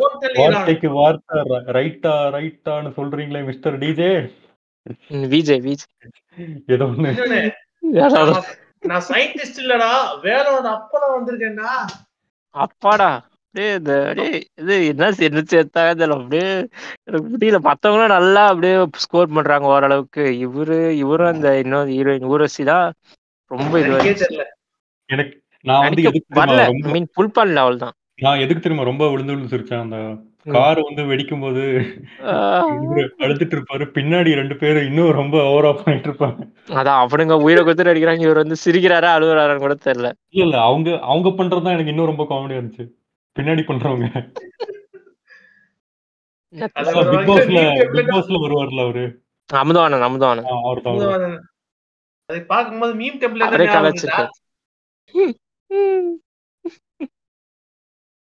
ரொம்ப ஃபன்னா இருக்கும். ஏதோ ஓ சரி அப்போ இன்னும் அடுத்த. லிஸ்ட் இன்னும் கொஞ்சம் அப்புறம் அந்த லிஸ்ட் ப்ரிப்பேர் பண்ணி அப்படியே அனுப்புறேன். எல்லாரும் ஓகே வேற ஏதாவது அவ்வளவுதான். ஸோ அகைன் வந்ததுக்கு நன்றி. நன்றி நன்றி. ரொம்ப ரொம்ப எபிசோட்ஸ்க்கு அப்புறம் பார்க்குறோம் அலெக்ஸ் ப்ரோ ஆல்ரெடி கொஞ்சம் ஒரு எபிசோட் பண்ணதுனால நீங்க நீங்க. ஆல்மோஸ்ட் ஒரு சீசன் ஆயிடுச்சு. ஆமா போன சீசன் பார்த்தது ஸோ. அதான் க்ளோசிங் ஸ்டேட்மெண்ட் ஏதாவது? இல்ல ப்ரோ. நிறைய இருக்கு. அந்த அஞ்சு படத்தை மட்டும் பார்க்க சொல்ல பார்க்கணும் ப்ரோ. அதான் இருக்கும். அதான். ஒரு மாதிரி நிறைய வியூஸ் இப்போ இப்போ வந்து நான் ஏன் இந்த சீரீஸை வந்து கண்டினியூ பண்றேன்னா இந்த நம்ம அலெக்ஸும் நானும் அந்த ஃபர்ஸ்ட் எபிசோட் பண்ணதுக்கு வந்து நல்ல ரெஸ்பான்ஸ் கிடைச்சிச்சு. அதாவது ஒரு பழைய தமிழ் மூவிஸ் பத்தி நம்ம பேசிட்டு இருக்கோம். ஒரு நல்ல ஒரு ரிலேட்டிவிட்டி ஜாஸ்தியா இருக்கும். இல்ல ரிலேட்டிவிட்டி விட நம்ம நிறைய பேருக்கு ஒரு ரெக்கமெண்டேஷன் மாதிரி. ஸோ அந்த அதை பத்தி இனிமே யாரும் பேச போறது இல்ல. நம்ம நம்ம பேசலாமே அப்படின்னு தோணுச்சு. ஸோ அது ஒரு யூனிக் செல்லிங் பாயிண்ட் மாதிரி நம்ம பாட்காஸ்ட்ல இதை பத்தி எல்லாம் பேசுறோம். ஸோ நம்ம want people to cherish old good movies அந்த மாதிரி எண்ணத்துல தான் பண்றோம். ஸோ அது அந்த எபிசோட் நல்லா ரீச் ஆனதுனால நிறைய பேருக்கு அந்த படங்கள் போய் சேர்ந்துருக்கும். அது ஒரு அஞ்சு மூவிஸ் ஏதோ பேசியிருந்தோம்னு நினைக்கிறேன். ரஜினியோட. மோஸ்ட்லி ரஜினி மூவிஸ் தான். ஸோ. இதுல வந்து ஃபுல் இன்னும் கொஞ்சம் ரேண்டமா போயிட்டு இருந்தோம். ஸோ. இந்த அஞ்சு மூவிஸ் இன்னும் நிறைய பேருக்கு போய் ரீச் ஆகும். ஸோ ஐ மீன் பழைய மூவிஸாக இருந்தாலும் ஒரு நம்ம பார்க்கும்போதே ஒரு ஃபிக்ஸ்டு ஒரு மைண்ட் செட்டில் தான் பார்க்கணும். லைக் ஒரு. ஒரு கொஞ்சம் பொறுமையாக தான் பார்க்கணும். அந்த ஒரு அது தெரியும்ல எப்படி பார்க்கணும். நம்ம புது படம் பார்க்குற மாதிரி அதை பார்க்க முடியாது. ஸோ அது ஒரு அது ஒரு செப்பரேட் ஒரு மைண்ட் செட்டில் தான் நம்ம வந்து எக்ஸாக்ட்லி எக்ஸாக்ட்லி ஸோ இப்போ ஸோ அதான் அந்த அந்த மாதிரி ஒரு மைண்ட் செட்டில் பார்த்தோம்னா இன்னும் நிறைய இருக்கு. எக்ஸ்ப்ளோர் பண்ண நம்ம. இதுலயே தமிழ் சினிமாலேயே நிறைய இருக்கு. நானும் எனக்கே இப்போ பாலு மகேந்திரா மூவிஸ் எல்லாம் பார்த்து அதுக்கப்புறம் தான் தெரிஞ்சு. இன்னும் வேர்ல்டு சினிமா இங்கேயே நிறைய இருக்கு. ஸோ இங்கேயே நான் இப்போ நிறைய எக்ஸ்ப்ளோர். பண்ணிட்டு இருந்தேன். ஸோ ம். அது அதான். நீங்க சொன்ன போது இப்போ ஒரு பாயிண்ட் எனக்கு ஒண்ணு தோணுச்சு. என்னன்னா இந்த ஆயிரத்தி தொள்ளாயிரத்துக்கு ரெஸ்டோர் பண்ண மாதிரி சில படத்துக்கெல்லாம் பண்ண ம். முடியாம பாரதி ராஜா படத்துக்கும் பாலுமந்திரா படத்துக்கும் இந்த பாரதி ராஜா படத்துக்கும் வந்து ரெஸ்டோர் பண்ண முடியல சில பண்ண- படம் எல்லாம் பண்ணியிருந்தோம்னு வை ம். நம்ம வந்து வேர்ல்டு வைடு காமிச்சிருக்கலாம். அது நினைக்கிறேன் மணிரத்னம் வந்து ஆரம்பிச்சிருக்காரு அந்த இது ரெஸ்டோரேஷன் மாதிரி. பார்ப்போம். Let's hope for the best இல்ல மெயின் ரீசன் என்னன்னா சப்டைட்டில்ஸ் இல்ல. பழைய படத்துக்கெல்லாம். ஸோ அது எழுதணும் ப்ரோ மேக்ஸிமம் டைரக்டர் தான் எழுதணும். இப்போ ஒண்ணு இல்ல ப்ரோ சப்டைட்டில் சப்டைட்டில் இருந்தாலே நிறைய பேருக்கு ரீச் ஆகும். அதுதான் என்னோட ஒப்பீனியன் ம், புரியுது. அது என்னன்னா சப்டைல்ஸ் உதாரணத்துக்கு முந்தா நம்பிச்சுல பிரைம்ல கூட இருக்கு சப்டைல்ஸோட அதை கொண்டு வரணும். அது. நடக்கும் ப்ரோ இப்போ- சப்டைல்ஸ் எல்லாம் மேட் இல்ல. அது கேன்சல் பண்றது தான் அதான் இப்போ இருவர் வந்து ஏதோ ரெஸ்டோரேஷன் போயிட்டு இருக்குன்னு சொன்னாங்க இருவர் இருவர் தளபதி பம்பாய் அப்புறம். இன்னொரு படம் கூட. மணிரத்னமோட பாதி படம். அது ரெஸ்டரேஷன் ரொம்ப டைம் எடுக்கும் ப்ரோ நெகட்டிவ் வந்து பார்த்து இது பண்ணி கலரிங் அது அது என்னன்னா சிலதெல்லாம் இந்த எடுத்துக்குவாங்க. ஃபோர் இஸ் த்ரீ ரேஷியோ எடுத்துருப்பானுங்க ம் ஸோ இப்போ Four ரீசெண்டா three. வந்து ஸ்படிக மூவி வந்துச்சு. அதுக்கு வந்து ஃபோர் கே ரெஸ்டோரேஷன் பண்ணியிருந்தாங்க. நல்லா இருந்துச்சு. அது பார்க்கணும் ப்ரோ அது எஸ்ஜில வராதுன்னு நினைக்கிறேன். நல்ல ஒரு தியேட்டர் எக்ஸ்பீரியன்ஸ் ரீசெண்ட் டைம்ல அதான் நீங்க சொன்ன மாதிரி ஆயிரத்தில் ஒருவன் தியேட்டர்ல பார்த்துருந்தா இன்னும் நல்லா பயங்கரமா இன்னும் வந்துச்சு. ரீலீஸ் பண்ணாங்க. டூ தௌசண்ட் ஃபோர்டீன் அப்போ. அதான் இப்போ ஒரு கொஞ்சம் கொஞ்சமா ரெஸ்டரேஷன் வந்துட்டு இருக்கு ரீமாஸ்டர். ரெஸ்டரேஷன் அதெல்லாம். இப்போ பாபா ப்ரொடியூசர் கையில தான் ப்ரோ இருக்கு. ப்ரொடியூசர் பாபா வந்துச்சு. அதுக்கு முன்னாடி என்ன வந்துச்சு? ஞாபகம் இருக்கா? நிறைய ரீலீஸ்லாம் இப்போ இப்போ நிறைய பண்றாங்க. அதுக்கு முன்னாடி பழைய படம் சிவாஜி கர்ணன் பண்ணாங்க. ஃபர்ஸ்ட் அதான் ஸ்டார்ட் ஆச்சு. அவ்வளோ ரெஸ்பான்ஸ் கர்ணன் அப்புறம் என்ன புதுப்பேட்டை பண்ணாங்க. அப்புறம் இந்த ஆயிரத்தில் ஒருவனு எம்ஜிஆர் சிவாஜி படம். அப்புறம் ரஜினி படம் இன்னொன்று பண்ணாங்க. ஸோ ரஜினி படம் ஏதோ ஒன்று எந்திரனும் எந்திரன் இல்லை. சிவாஜிலாம் ஆனால் த்ரீ டி ஆமா ஆமா. பண்றாங்க சிவாஜி சிவாஜி தான் சிவாஜி தான். சிவாஜி பண்ணாங்க. க- ஆலவந்தான் கூட பண்ணாங்க. ஆனா இப்போ திரும்பவும் பண்றாங்க நான் இருபது வருஷம் பண்ணல. பண்ணல பண்ணல பண்ணல. பண்ணிட்டு இருக்காங்க நிறைய இருக்கு. பண்ணலாம் கமலஹாசன் நினைச்சா பண்ணலாம். ஆனா அவர்கிட்ட எங்க ஃபண்ட் இருக்கணும். அவர் ப்ரொடியூஸ் பண்ணாரா இது பண்ணுவாரா அந்த மேக்ஸிமம் ப்ரொடியூசர் கையில் தான் bro. இருக்கு மணிரத்னம் வந்து அது அவர் ப்ரொடியூசர்னால மேக்ஸிமம் பண்றாரு. அவர்கிட்ட எவ்வளவு இருக்குன்னு தெரியல. ஆனா பண்றாரு இருக்கிற வரைக்கும் அதனால தான் லேட் ஆகுது. மேக்ஸிமம் அவரும் ப்ரொடியூசர் சில படத்துக்கு இந்த இருவரு அதெல்லாம் ம். இப்போ வந்து இந்த பாட்காஸ்டுக்காக நீங்கெல்லாம் வந்து ஒரு பழைய மூவிஸை வந்து பிஞ்சு வாட்ச் பண்ணியிருக்கீங்க. இவ்வளோ லிஸ்ட் போட்டு. ஸோ அது அது எப்படி இருந்துச்சு உங்க அந்த பழைய மூவிஸ் அந்த இது மேக்ஸிமம் நான் உண்மையாக சொல்லணும்னா தமிழ் படம் மேக்ஸிமம் பார்க்க மாட்டேன். நிறைய பார்த்துருக்கேன். டிவிலே வந்து பிட் பிட் பிட்டாக பார்த்துருக்கோம் ஒரு ஃபுல் ஃப்ளெட்ஸாக நான் பார்க்கவே மாட்டேன். மேக்ஸிமம் சீனை வந்து வச்சு பார்க்குறது சீனை ஓட்டி பார்க்குறது அது மாதிரி பார்ப்பேனே ஒழிய அது ஃபுல் ஃப்ளெட்ஸாக தமிழ் படம். மேக்ஸிமம் பழைய தமிழ் படம் அவ்வளோ பார்த்ததே இல்லை. இதான் ஃபர்ஸ்ட் டைம் இது மாதிரி திரும்ப பார்க்கறதுக்கு. அது ஒரு நல்ல எக்ஸ்பீரியன்ஸ் தான். ஒரு மாதிரி ஃப்ளோவாக போயிட்டு இருந்துச்சு நல்லா. அது அதே தான் எனக்கு நானும் நிறைய மூவிஸ் அந்த மாதிரி பார்த்துட்டு இருப்பேன் அது ந- நடுவில் வேற சேனல் மாத்திடுவாங்க அதனால அதே அதே. வீட்டில் பிடிக்காது. ஏன்னா டிவி வந்து நான் நாலஞ்சு பேர் பார்க்கறது அவங்களுக்கு சில பேருக்கு பிடிக்கும் சில பேருக்கு பிடிக்காது. அது ஒரு கடுப்பு. அதான். டிவியில் டிவியில் வந்து ஒரு படம் ஃபுல்லாக உட்காந்து பார்க்கறது வந்து ரொம்ப கஷ்டமான விஷயம். ரொம்ப அது கஷ்டம். முன்னாடி சின்ன வயசுல பண்ணேன். இப்போ கஷ்டம் தான் இல்ல நான் கேட்டேன் அந்த எப்படி அந்த எக்ஸ்பீரியன்ஸ் இருந்துச்சு இந்த இவ்வளோ ம், டெடிக்கேட்டடா நல்லாதான் bro இருந்துச்சு. ஆ இருந்துச்சு ஒரு மாதிரி. ஸ்டேட்? படம் ஆ ஏன்னா இப்போ மற்ற லாங்குவேஜ் படம் நம்ம ஃபிஃப்டிஸ் சிக்ஸ்டீஸ்லாம் பார்க்குறோம் தமிழ் படத்தை நம்மளால பார்க்க முடியலையே. அந்த ஒரு இது இருந்துச்சு. ஆனால் நம்ம தமிழ் படம் ஆல்ரெடி நம்ம நிறைய பார்த்ததுலாம் ஸோ திரும்ப பார்க்கணுமான்னு அந்த ஒரு மைண்ட் செட்டில் இருந்தேன். இப்போ திரும்ப இது மாதிரி பார்க்கும்போது கொஞ்சம் நல்லா தான் இருந்துச்சு ஆனால் ஸோ அதான் எல்லா படத்தையும் ட்ரீட் பண்ணுற மாதிரி தான். ம். அதான் நீங்க வந்து பழைய ஹாலிவுட் மூவிஸ் எல்லாம் உட்காந்து பிஞ்சு வாட்ச் பண்ணிட்டு இருந்தீங்களா ஸோ அதுக்குனால கேட்டேன். ஏதாவது டிஃப்ரெண்டா இருந்துச்சாங்க உங்க ஊர் அதே. ஒரு ஒரு சேமா ட்ரீட் பண்ணா எல்லாம் நல்லா தான் இருக்கு. அதெல்லாம் ஒன்றும் பிரச்சனை இல்லை. ஆனால் மேக்ஸிமம் பழைய ஹாலிவுட் படம் மேக்ஸிமம் நான் பார்க்க மாட்டேன். மேக்ஸிமம் டேரக்டர் வச்சு தான் பார்க்குறது அதுவும். அது ஆக்டர் அதெல்லாம் வச்சு தான் பார்க்குறது. டேரக்டர் வச்சு இல்லைன்னா அந்த படம் இட்டு பொறுத்து அது மாதிரி தான் பார்ப்பேனே ஒழிய நார்மலாலாம் பார்க்க மாட்டேன். ஸோ ஒரு டிஃப்ரெண்டான எக்ஸ்பீரியன்ஸ் தான். ஓகே அவ்வளோதான் முடிச்சுக்கலாம்னு நினைக்கிறேன். வேற ம் எதுவும் வச்சுக்கலாம் bro. ரொம்ப. நேரம் டூ ஹவர்ஸ் ஆயிடுச்சு. போவோமா? என்னப்பா பா- அதான் போவோமா? போவோமா? போ. ஓ ஓகே ப்ரோ